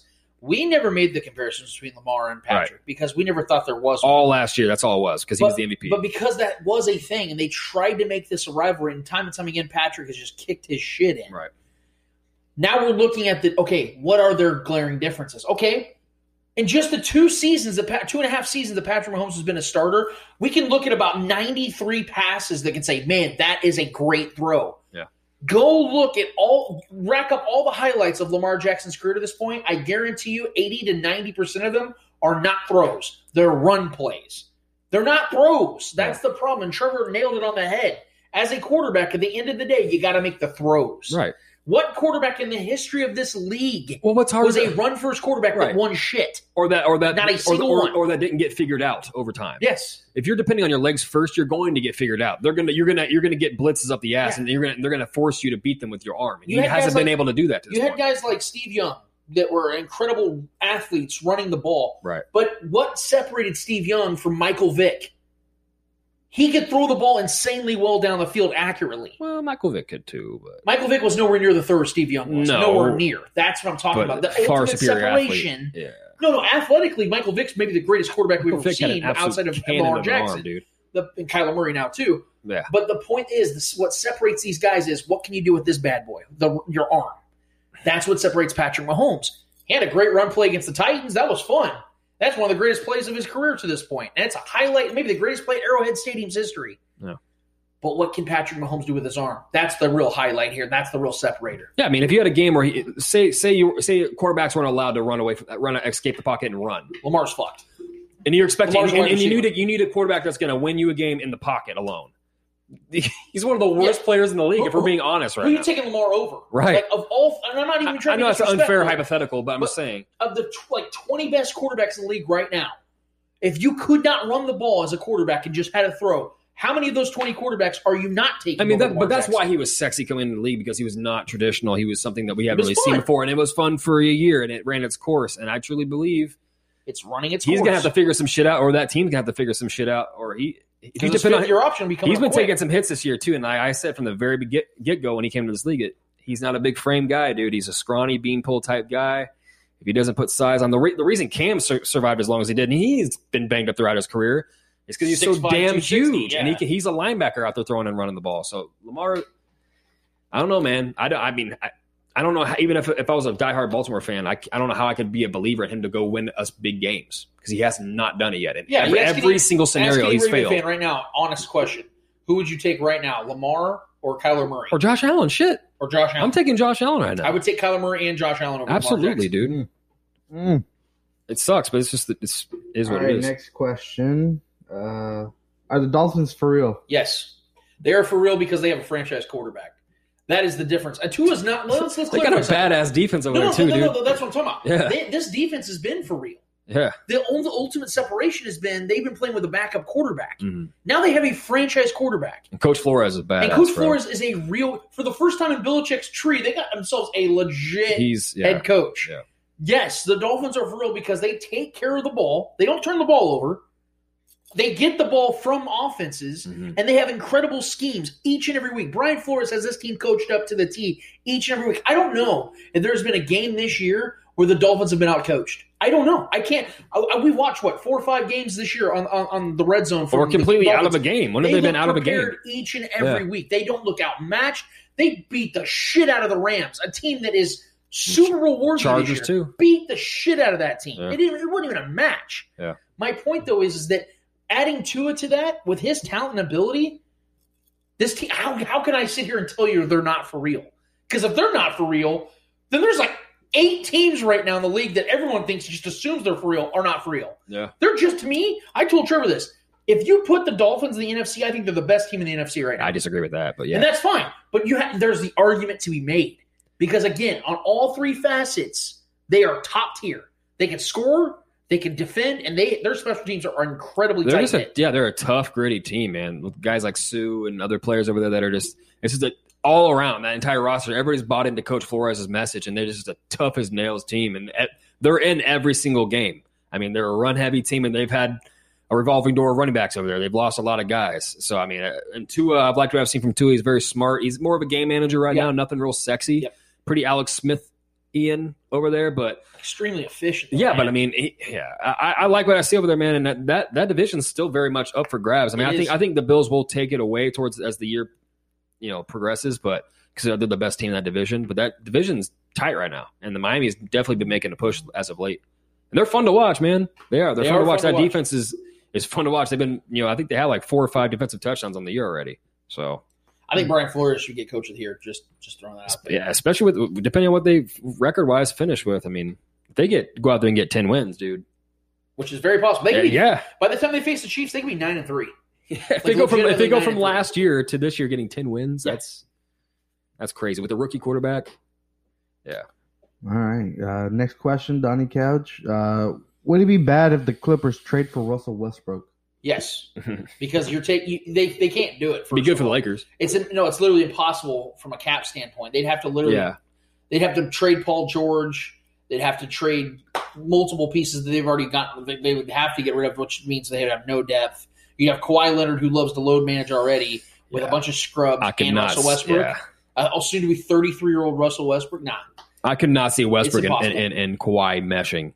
That would be a mess. I mean, with with, with Kawhi's super quiet passive aggressiveness and and and and Russ's over aggressive over aggressiveness. I mean, it'd be it'd be a colossal fun. mess to watch and be fun to watch, entertain. I want Russ to go to the Knicks. That's where I want him to go because he's such a Knicks type player. I want him to see, and plus, I want to see him face off with with KD numerous times a year. I mean, how how great would that be for the East?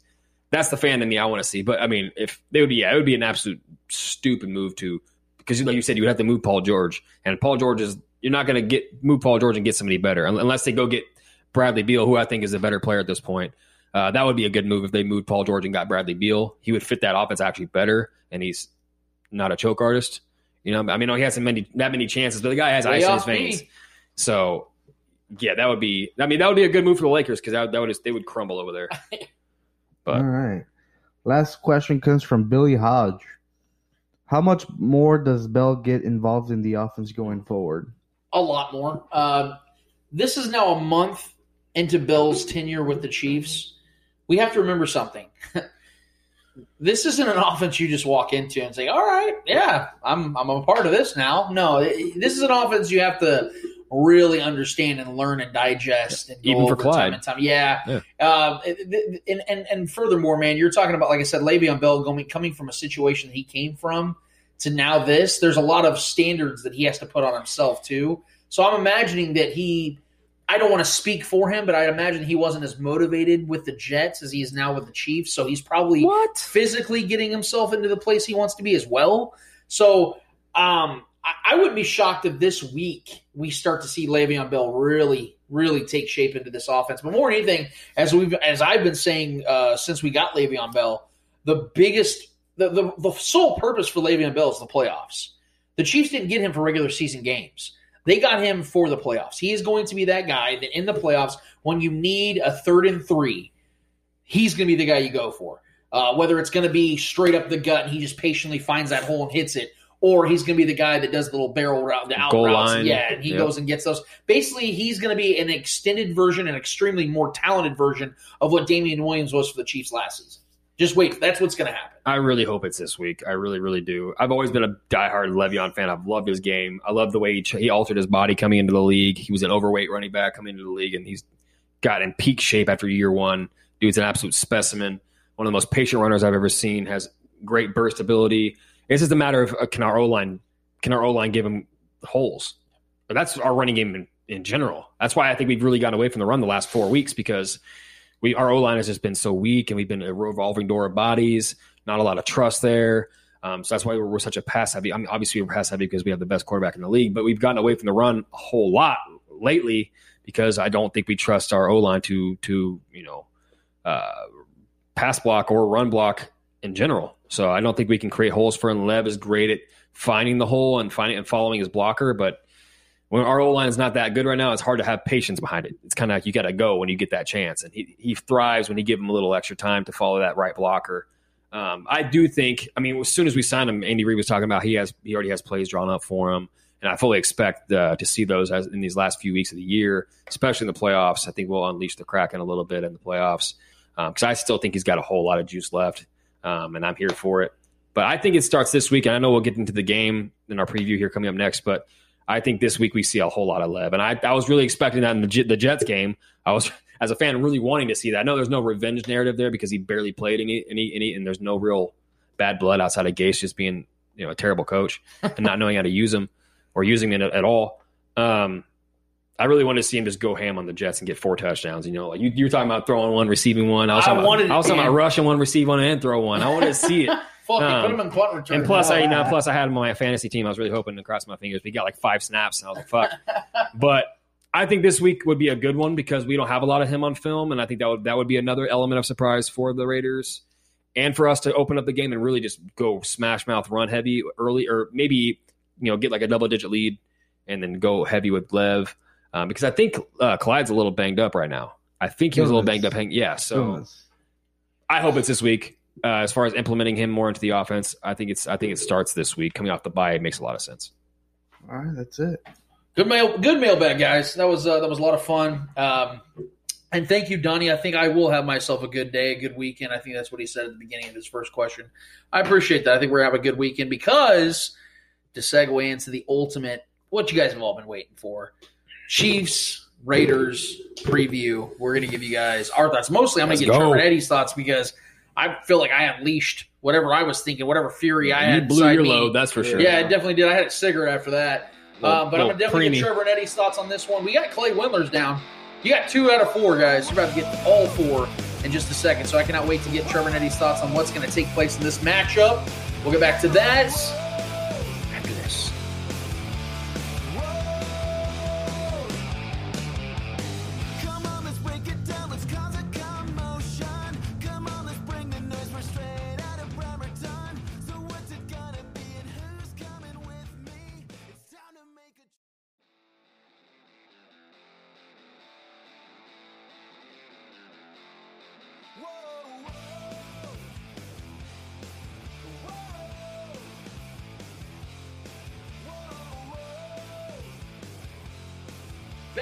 Back at it again on the Spoken Podcast, segment number four, I believe that is. I am your host, Lance Sewell, here inside the Twidwell Studios with my guys Trevor Twidwell. What's good? Eddie Ortiz. Yo, yo, yo. Our guy Clay Windler already dropped his thoughts, his uh, his knowledge on this Raiders Chiefs matchup. I'm so excited, guys. Like I said, I started the show off with this. I I could not wait to to give you guys my thoughts on how I see this thing going down. I have a few more thoughts I'm going to give you guys, but but I want to I want to start off with Trev and, and get your thoughts on on how you see this game because you know, and Clay brought it up on the break right now about how you know he he said it a while ago actually before the the first matchup about how it'd be interesting if the Chiefs were to lose that game. It would make things a lot more interesting between these two teams because, to Clay's point, I mean there there hasn't been a lot of games this season that we were emotionally driven and attached to. I mean, there's been a lot of clunkers. There's been a lot of you know snooze fest because the Chiefs are just completely better than their matchup, or the game was closer than it should have been. It was very frustrating because you felt like the Chiefs just didn't play their best. There hasn't been a lot of like satisfying games this season, and I feel like the Chiefs now have a golden opportunity here to get one of those types of games in against a team that does matter to all of us here. There is history between these two teams and between these fan bases. Trev, uh, you know, we we watched that game together, man. We watched the Chiefs take that L and give up forty fucking points to Derek Carr, a guy who's been significantly below average against the Chiefs in his career. I think he's three and ten. Um, he's only thrown, I think, uh, 18 touchdowns against the Chiefs to 12 interceptions. A Couple How do you see fumbles in there. How do you see this thing going down, man? I mean, this is just a, a, a recipe for achieved blowout. It just it just is. No matter you can't avoid that. Um, with the defensive scenario that's going on with the Raiders, with them none of them being able to practice, who knows who's actually going to play? Uh, Clelin Ferrell most likely, more than likely, I believe, hasn't been ruled out yet, but will He's not. Yeah, okay, so he's not playing. That's huge. He was really good against getting. Pre- he was really good last last game uh, with getting pressure on Pat. Pat was under duress the entire game that that that game, uh, and they were only bringing three or four guys most of the time, and they were zoning out, and that's that was a good recipe. And they found success that way against us, and um, the way I see this game going, man, I, I just I don't see a scenario where we don't put up thirty five plus points on this Raiders defense with the with with us coming off the bye with their defensive woes. Who knows who's playing? Uh, um, them being without Trent Brown, their best uh, offensive guard um, or offensive tackle. Um, it's just everything sets up. I know they're the home team. Us being the favorite once again. We're coming in healthier than probably all year, most likely. Uh, I think it was outside of Sammy, who who's a question mark, and, and Schwartz, who's a question mark. Yeah, Schwartz won't play. Yeah, so we're about as healthy as we can be. Um, and then on top of all that, when Chiefs head into a game when there's a narrative uh, that's not necessarily in our favor, or there's like a mystery, a question, or people are possibly doubting the Chiefs for some strange reason, again, um, seeing that this is the only team that's beat us in more than a calendar year now, um, is there some doubt that maybe they have our number, or you know, like when we when people were doubting us against the Ravens, talking about you know how the, the Lamar and the Patrick Mahomes comparisons were all going, and then the, or the Ravens going to go undefeated, were they the team in the AFC to beat, or the Steelers before Pat put it on the Steelers, all these things, the the Colts, our history of the Colts, us losing them. Pat's continually flip narratives on their heads, right? So this is just another one of those things. People are doubting the Chiefs. People are are are saying, you know, talking good things about the Raiders, and on top of that, we have bulletin board material with them doing that lap, and you know that being their Super Bowl type game. You know, finally getting the Chiefs off off of their back so much shit talk that's been going on, and then downplaying it on the Raiders side with with with Gruden and, and Carr coming out, just kind of down downplaying the whole uh, bus ride around the, the stadium. I, I I mean I just don't think this game's going to be close. I wanna I wanna make this an interesting take. I want to make this like oh I think this scenario is going to happen. I think they're gonna I think it's going to be close down towards the end.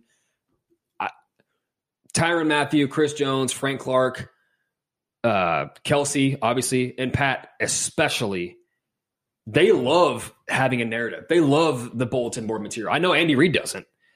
I know Andy Reid doesn't ever buy into any of it. He never talked. I mean, but even but even this this past week, this bye week, Andy Reid even talked about it. So if Andy Reid's talking about it publicly, talking about how he didn't like it, you know that message is spread throughout the entire locker room. You know the dogs on the team, like I said, Tyrann Mathieu, Frank Clark, Chris Jones. Those guys are on Twitter. Those guys love talking that shit and backing it up when they want to. So I'm expecting not only an offensive juggernaut type game for us. I'm not only expecting four to five touchdown tosses from Patrick Mahomes. I'm expecting a 20 plus point victory from the Chiefs, dude. Mm. I, I'm expecting Pat to go out there and just remind everybody again. You're not going to go out there and disrespect us like that. I know you guys caught us by surprise. You guys are still a stepchild. You guys still live under our roof in this AFC division, uh, this AFC West division. So I just, like I said, man, I want to make, I wanted to come in here and have a discussion about this game being possibly being interesting, and then the Raiders continuing their success against us, and you know us trying to balance that out and find a way to beat them this time. I just don't think that's gonna. I think we're gonna absolutely mollywop these guys and just completely from the beginning. Depending on who gets the ball first, I don't really care. I think defensively we're to be maybe even more on the defensive side of this game because I know those guys are chomping at the bit. Not the those guys dropped forty plus points on the, our defensive players' heads. They did that.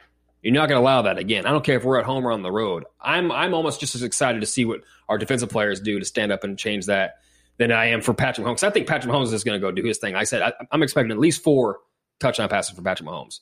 And then I also think, like I mentioned before the podcast even started, I think this is a Le'Veon Bell game. I think we're going to let because there's been some up and down news about uh, Clyde being kind of banged up this week because he was like he was like he was like um, a, a partial participant in most of the practices this week.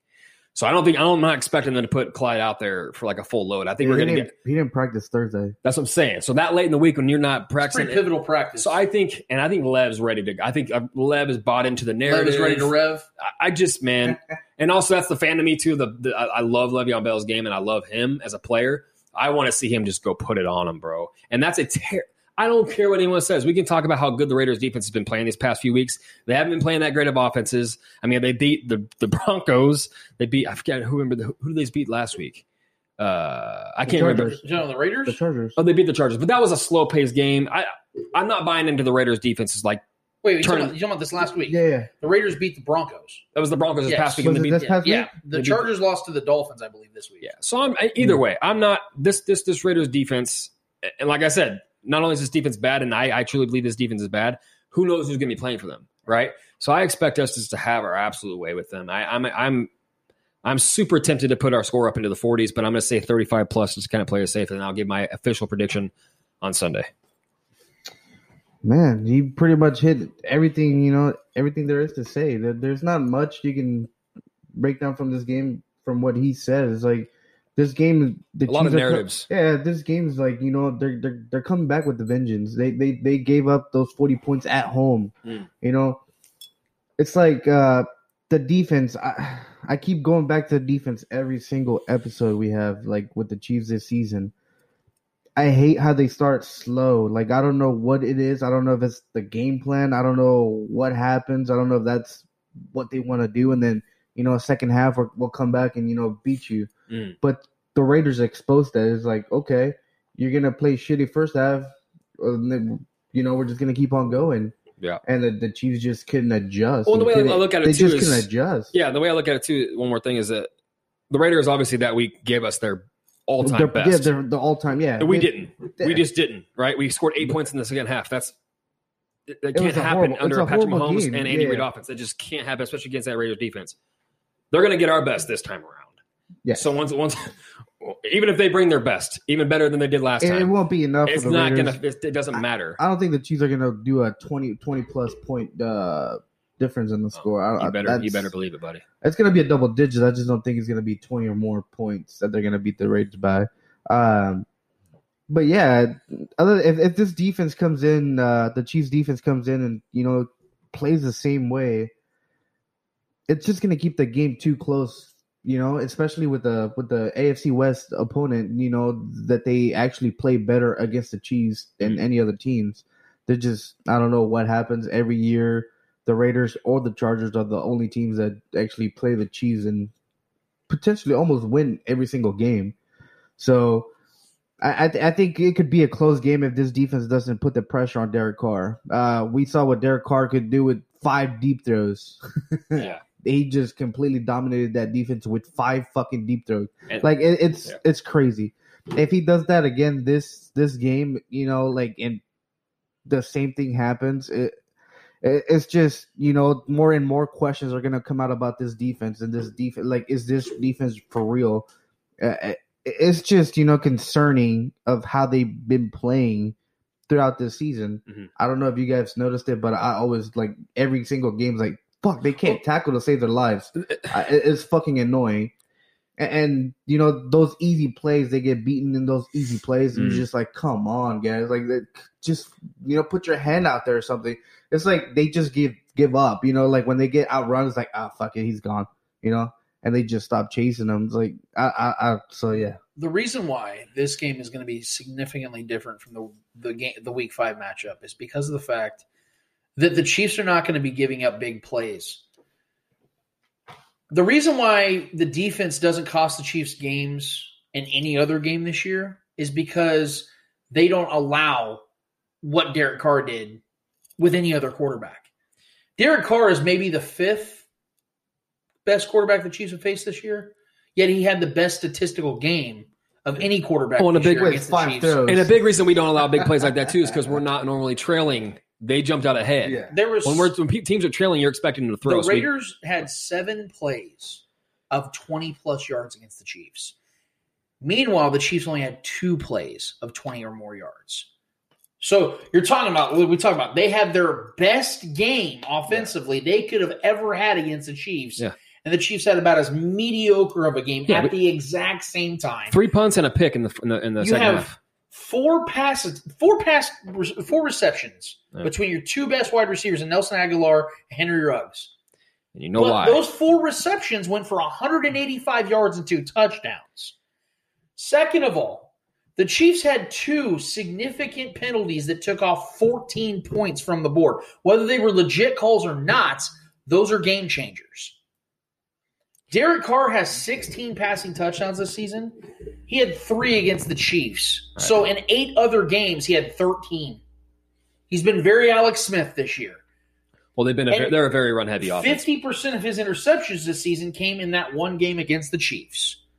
So we're talking about. I hate to downplay what the Raiders did because they are a good team. They're not a bad team by any stretch. That game was a one-hit wonder. They were the Chumbawamba that day. That was a I get knocked down, but I get up again. vanilli, baby. They ain't got. They ain't getting up again. I'm telling you that that is. There's a reason why the Chiefs have lost one game in this entire calendar year, despite facing other teams that are significantly better, despite facing quarterbacks that are significantly better than the Raiders. Hmm. They underestimated their opponent, and that opponent capitalized. It is that simple. Yeah. The Chiefs play their game. I broke the stat down earlier tonight. I don't even know if I said it on air. I said it off air, maybe. The Chiefs are 31 and 1 in the Mahomes era when they hold their opponent to 28 or fewer points. No, what's Andy Reid's record coming off the bye? 18 and 3. Pretty good. The point is, you're not beating the Chiefs if you don't score more than four touchdowns. Right. The Raiders are going to have to duplicate what they did against the Chiefs, and they're not the team to do that, especially with everything that's against them right now, just in COVID alone. Mm. Frank Clark was abysmal against the Raiders. He got his ass thrown around the field by Trent Brown. Trent Brown's not playing this week. Now, on the flip side, Clelin Ferrell had nine pressures on Patrick Mahomes in that game. Yeah, that's the key of the game right there. He's not playing this week. right. Back on the other side of it, though, the Chiefs don't have their best tackle in Mitchell Schwartz. He'll be out for a fifth straight game. That's concerning. So the Chiefs are going to have to adjust themselves. Mecole Hardman, we don't know for sure. He'll probably play, but we don't know for sure. Sammy Watkins, same thing. Remmers, we don't know. There's a lot of mystery to this this this matchup, but there is a lot of sol- solid uh, aspects to this game as well. That we know that even on a bad game, you want to call it a bad game. Patrick Mahomes had 340 yards and three touchdowns in that game against the Raiders. Majority of that came in the first half, but yeah. But yeah, but he. My, my point though is We they put it within a single possession at the very terrible. end of the game, and then you're talking about the Raiders converting 50 percent of the third downs. They had 14 third downs in that game, and they converted 50 percent of them. You're not. You can't allow them to extend drives like that, and they converted two out of two fourth down conversions. One of those third down conversions, by the way, was a third and 18 in the mm-hmm. fourth down to Hunter Renfrow. Yes, bullshit. It was it was beyond aggravating. It was a slow, agonizing death. It was a horrible day. It was a horrible game. and the Chiefs had to put the- that on the, the on the chin. Yeah, and the entire time me and you watching, we're like, okay, come on, guys, Yeah. let's get our shit Let's- together. let's we're gonna win this fucking up. game. Like, Yeah. and it just never It happened. never happened. We never got that energy. We never caught that rhythm. And when was the last time we felt like that? Against the Titans last season. Yeah. You kept feeling Oh, like, wow. okay, this is eventually going to break. Patrick Mahomes is making throws. But even then, there was more excuses then because Yeah. we were banged up. Pat But- was banged up, my- just but- coming back. but Like, there was things that never happened. You had Right. blocked field goals. Yeah, You had muff punts. You had all this crazy shit going on. And then we see it again against the Texans. Only the Chiefs did answer back and continued to punch. Mm-hmm. That's the last two losses the Chiefs have suffered was because of things that you never see happen. That's called sports, folks. I'm not trying to excuse it or, or push it aside because the Chiefs should have won that game. They should not have lost the Raiders, let alone give up 40 fucking points. well, I mean, the key to us, yeah, the, the key to us losing that game, which is going to be the key to us winning this game this this week, is getting Pat some time, dude. He he was under pressure every snap last that last game he played them, and it was it was embarrassing because their defensive front is not that good outside of Clelin Ferrell and Maxx Crosby, who I like Maxx Crosby, but he's not like an elite type player. He's not like a you know franchise type guy. He's gritty. He gets in there. He does his job. But those are not guys. I mean, we've we've beaten fronts of the likes of the the Ravens and and and and, and other teams that are better defensively than them. So our offensive line has got to step it up. That's got to be. I'm sure they hammered that away during the bye week, is you know setting up plays and and, and making sure our, our guys are pass protecting for Pat because that was just the embar- most embarrassing performance I think I've seen from O line entirely throughout the since since the year started. So I mean, I, I set bad up, timing. I man. set up the show tonight by saying that, that, that there needs to be a statement made by the Chiefs this week. Yeah. Usually, I'm like, I'm look, just get the win. Let's wait for the playoffs. No, it's personal now, Let, yeah, let, let's It's just get personal. healthy. Yeah. Let's just win, let's just win games. I don't give a fuck how we win them. Let's just win them and let's get to the playoffs, and then you can fucking shine and do what you do. That's what I'm saying. Like this game, the narrative. the Chiefs is- need to go out there, and, and I didn't just say it for the hype to get you know fans hyped, although that was a goal in mind. The Chiefs really need to go out there and and and drop forty plus on the Raiders this week. They need to because this isn't just a Raiders and Chiefs thing. Hmm. The rest of the league is going to watch this game. That's prime time, baby. If the Chiefs go out there and and lay flat, win by a little margin or lose again, the rest of the league's going to get their this team. They they're, they can bleed. Well, and they the fa- if they can and- bleed, you can kill it. And yeah, and, and and then what's on the line for this division? Obviously, if we lose this game, Right. There's This, a is- lot of this is a tight race. If we lose this game, the Raiders are right in there with us, man. They're a game behind us if we lose. if I'm Andy Reid, I like the idea of Le'Veon Bell getting involved in this game, and I would. I hope that happens. I hope that happens. If I'm Andy Reid, I'm letting Patrick Mahomes play like he did. I'm glad you brought up that Steelers game from mm-hmm. 2018. That actually is one of my favorite games. Patrick. That was his third career start. Six touchdowns. He threw six fucking touchdowns in that game. 326 Statement yards. game. The one where he had a almost killed Travis 127 quarterback rating. One of his best games of his career. One of the best games I've ever seen a quarterback have. It looked easy. The attack, the, Andy Reid let, let that guy throw the ball down 20 yards 15 times in that game. 15. Think about that. You let your quarterback throw 20, 20 plus yards in the air 15 times in a game. Let him do that this week. The, the, the Raiders defense is not only average at best, they're struggling now to stay healthy. This is the perfect time to let Patrick, and plus the narrative is set up perfectly. It's personal, bro. He's got this MVP uh, uh, uh, ballot sitting right here with Russell Wilson cooling down and Kyler Murray choking last night and all these other things going on. Patrick Mahomes goes out there and throws six touchdowns in Allegiant Stadium. You fuck a bus ride. This motherfucker is the bus. He went in there and ran all over that fucking field. You throw six touchdowns. That's what I want to see Andy Reid do. Is let let Patrick Mahomes go in there and try to set a single season touchdown or This- single game touchdown. This is what I'm saying too. If even if we get a, a comfortable lead, I think we're just going to keep pounding them. Just I, beat the I think we're going to keep score, trying to score every possession until the game's over. I just think it's more And than that's it's more than a statement, dude. That's It's- the thing. That is what they need to make. Yeah. That is why it would stand out because It makes sense coming off the bye and just absolutely blowing them Andy out. Reid goes up 35-21 and there's 11 minutes left in the game. You're getting run plays for the rest of the game. Fuck that. Le'Veon, baby. Let Telling let you. your offense fucking do what they need to do out there. Make a statement. Let Travis Kelce get 12 receptions for 135 yards and two touchdowns. Let Tyreek Hill get eight receptions for 93 yards and a touchdown. Let Mecole Hardman get two catches for 66 yards and a touchdown. Let these guys go out there, make highlight plays, put it in this fucking Raiders team, make them realize, holy shit, we're that far away. Because I remember we had Raider Cody on again before that Week Five game, and I asked him, how far away do you think the Raiders feel right now from the Chiefs and getting to that upper echelon, the AFC West and the AFC as a whole? He said they still got work to do. Now that they've won that game, they're going to deceive themselves in thinking we're not that far away, guys. They win this game again, or if it's a close game, even more so. Remind these motherfuckers where they belong, and that is below the Chiefs. They have no business being this close. They have no business feeling this confident coming into this game on Sunday night. So if I'm the Chiefs, I know we, we the, the realistic thing is, hey, just go in there and get a victory and just you know move on. You got the Bucks coming up next week. No. No, this is a game. You need to get blood. You need to get that blood. I'm not. We're not usually that these guys on this show. We're usually No. like, hey, let's just you know, no, no. get Let in, Patrick get out Mahomes healthy. go out Yeah, there and have this an historic game. Let him show the world. Let them show the Raiders who the fuck they are. That is a statement. That is the ultimate statement is letting Patrick Mahomes go out there and wield his fucking hammer around that team because he is worthy. All right, we're going to take a quick break because we have one more order of business to do, guys. What's that called? Hold this L.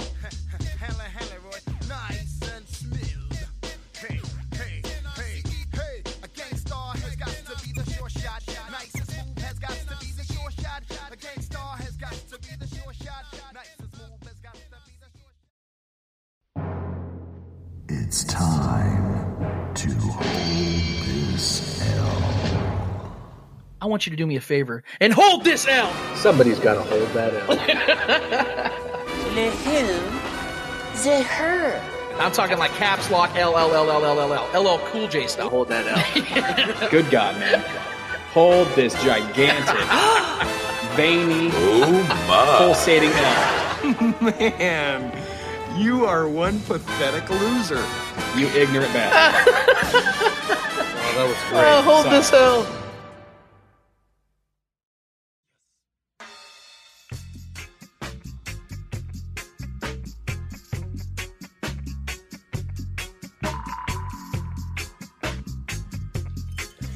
It is time to hold this L. What we do each and every week is we like to give out some friendly or not so friendly L's in the world of sports.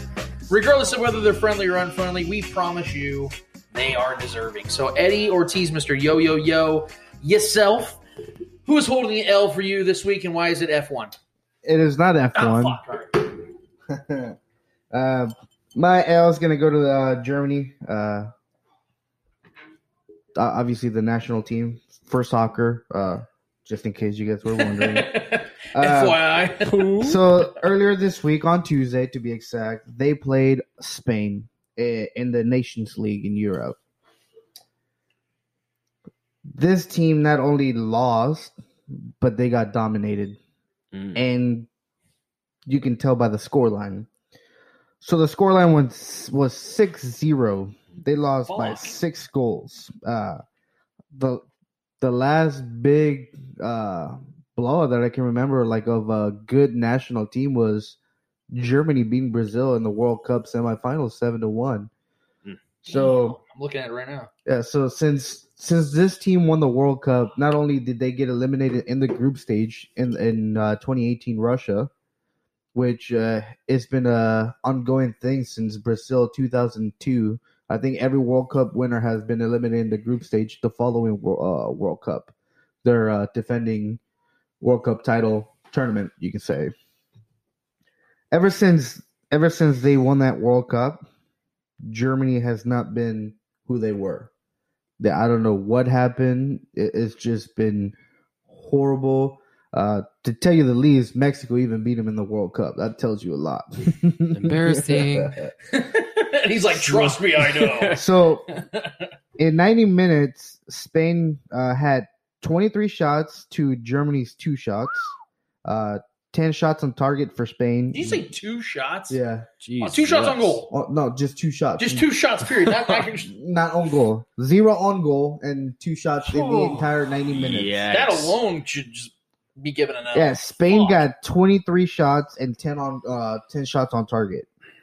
Spain had 70% possession to the 30% of uh, Germany. We're talking about the Germany, right? Germany. The one that has the most World Cups of all time, right? Uh Or is it still Brazil? It's Brazil. I think they got I think But they've had the Germany most has in like 3 the or last, 4. They've had the most in the last like twenty years, though, right? Uh no.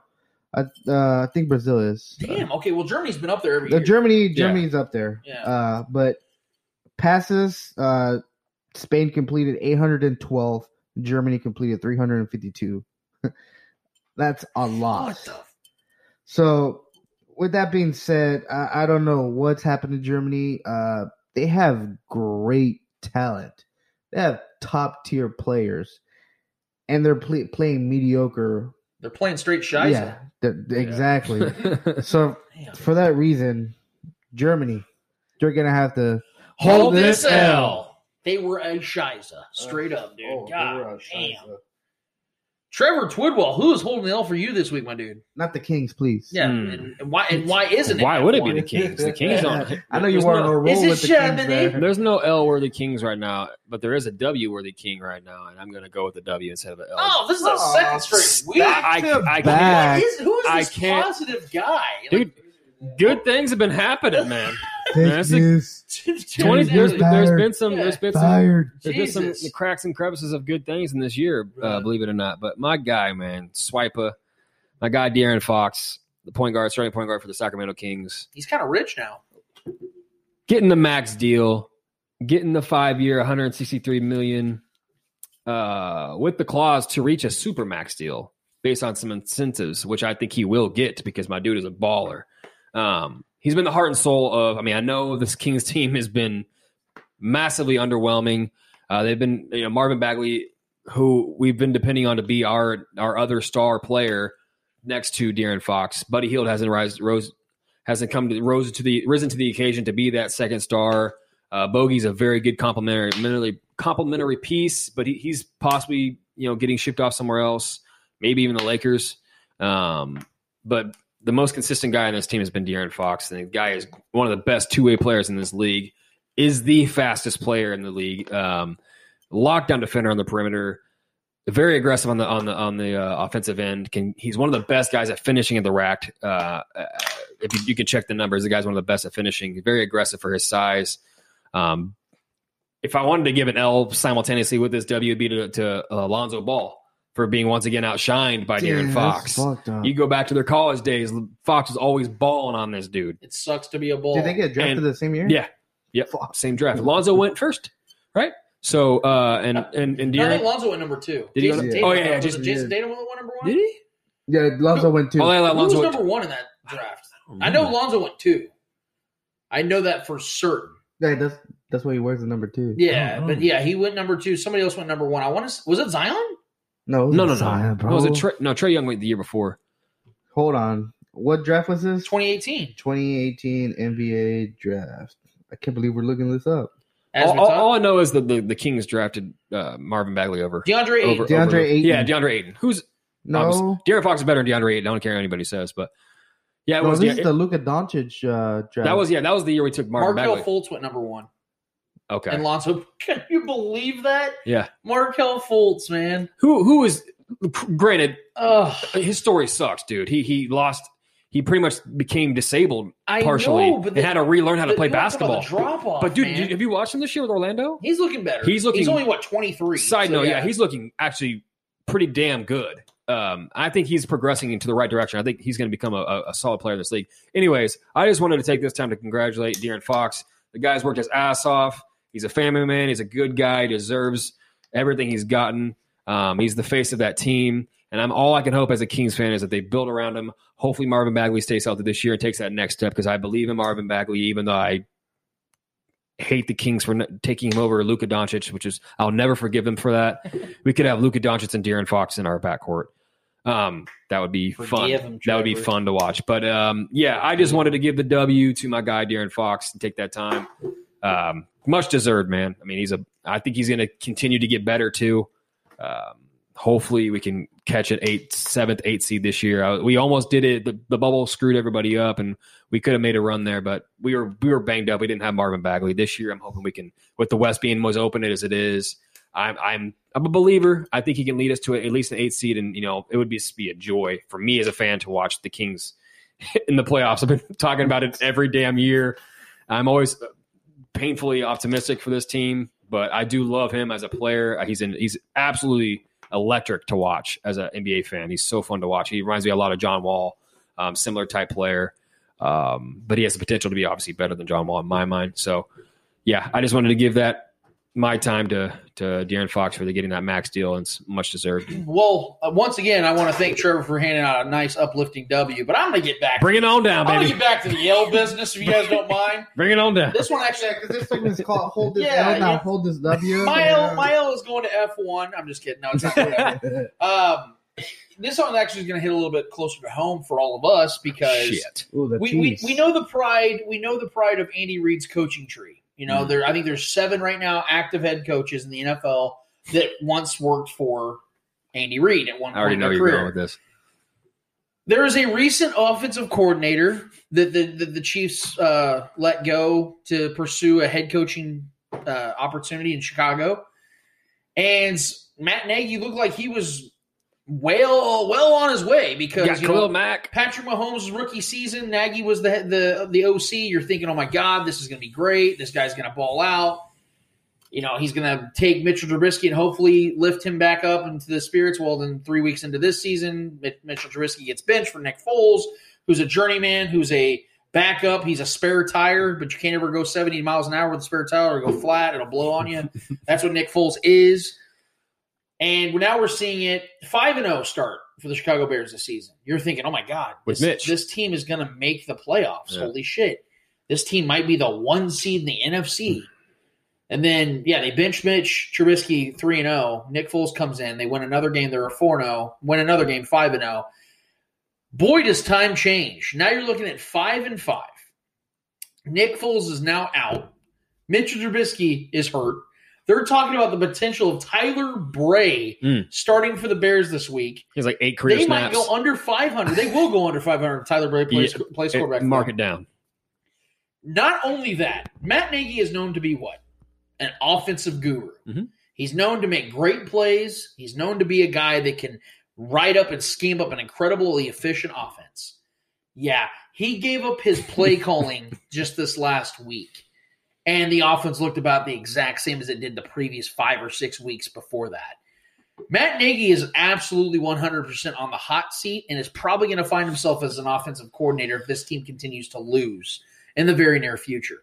So, although I like Matt Nagy, I think his story is cool because he was a quarterback, I believe, in the CFL. I think won a few MVPs, a couple of championships. Andy Reid's guy. Andy Reid loves him. I think as an OC, he's a damn good. Uh, he, he he fits that role well. I'm starting to think that Matt Nagy's not cut out to be a head coach. We'll bring him back to KC once the enemy gets a job. I'm starting to think that, that Eric, well, because I think right now, if Matt Nagy was to get fired, he would get hired that very next. Oh, I guarantee you. Reid would consider bringing him back. I think sure. what Matt Nagy is going to be coming. He's still young, so he's got time to develop maybe some of his skill sets. But I'm starting to feel like he's going to run down that path of like a Wade Phillips, where you know he knows his shit. He's got a whole lot of time. But. Wade Phillips was never a head coach. Romeo Yeah. Crennel, never a head coach, but knew how to write the shit out of some defense. Matt Nagy on the other side, I think he's more destined to be an OC. Yeah. But in the meantime, as a head coach at Soldier Field in Chicago, where the fans hate you and the wind blows harder than mm. Tyler Thigpen threw the football. But nevertheless, I promise you guys, Matt Nagy will be an OC and he will succeed again. But in the meantime, he is failing as a head coach. Love you, guy, but you're going to have to do me a favor tonight in the year of our Lord 2020. And Hold this L. Thank you so much. Whew, Episode 91, we didn't even mention Tamba Hali. I feel, I feel, ah. feel guilty. Greatest rapper alive. yeah. New York's finest, but My guy sees demons, bro. He He went to- sees them. he went to Penn State, right? Yep. With Larry Johnson? Or was it before Larry Johnson? Before Larry Johnson. Yeah, it was something like No. that. Two Chiefs players from Penn State both bowled out when they were on teams that had no business or they had no chance of success. That sucks. Both are crazy now. one for other reasons, one for another reason. We don't we don't know, but yeah. Penn State products. yeah. Shout out to Tamba, man. We miss you. We love you. One of the greatest, uh, one of the Oh, greatest yeah, defensive players in Chiefs history for sure, man. It'd been cool to see guys like him and Derrick Johnson have a chance in the playoffs, man. That'd been cool.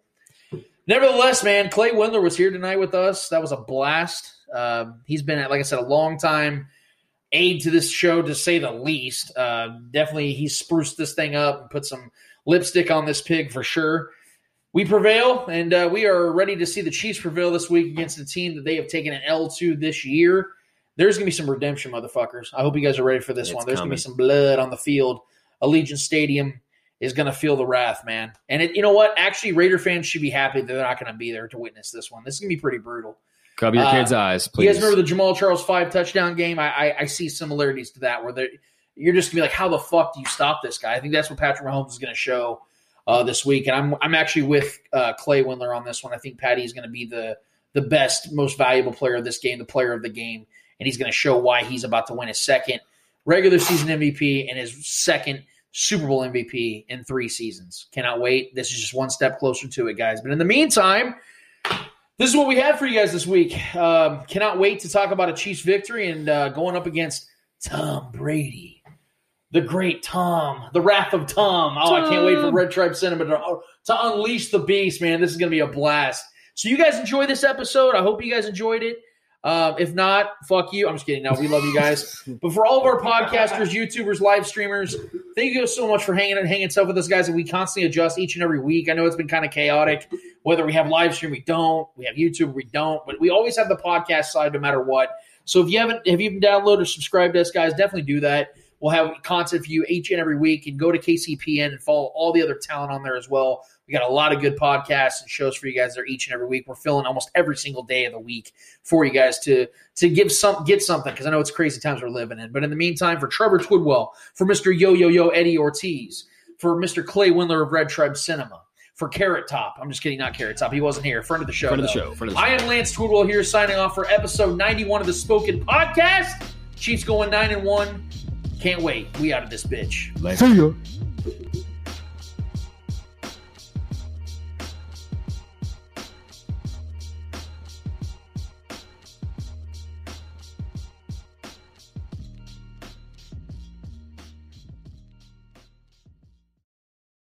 We're gonna get out of this bitch. Thank you so much for listening, guys. See ya.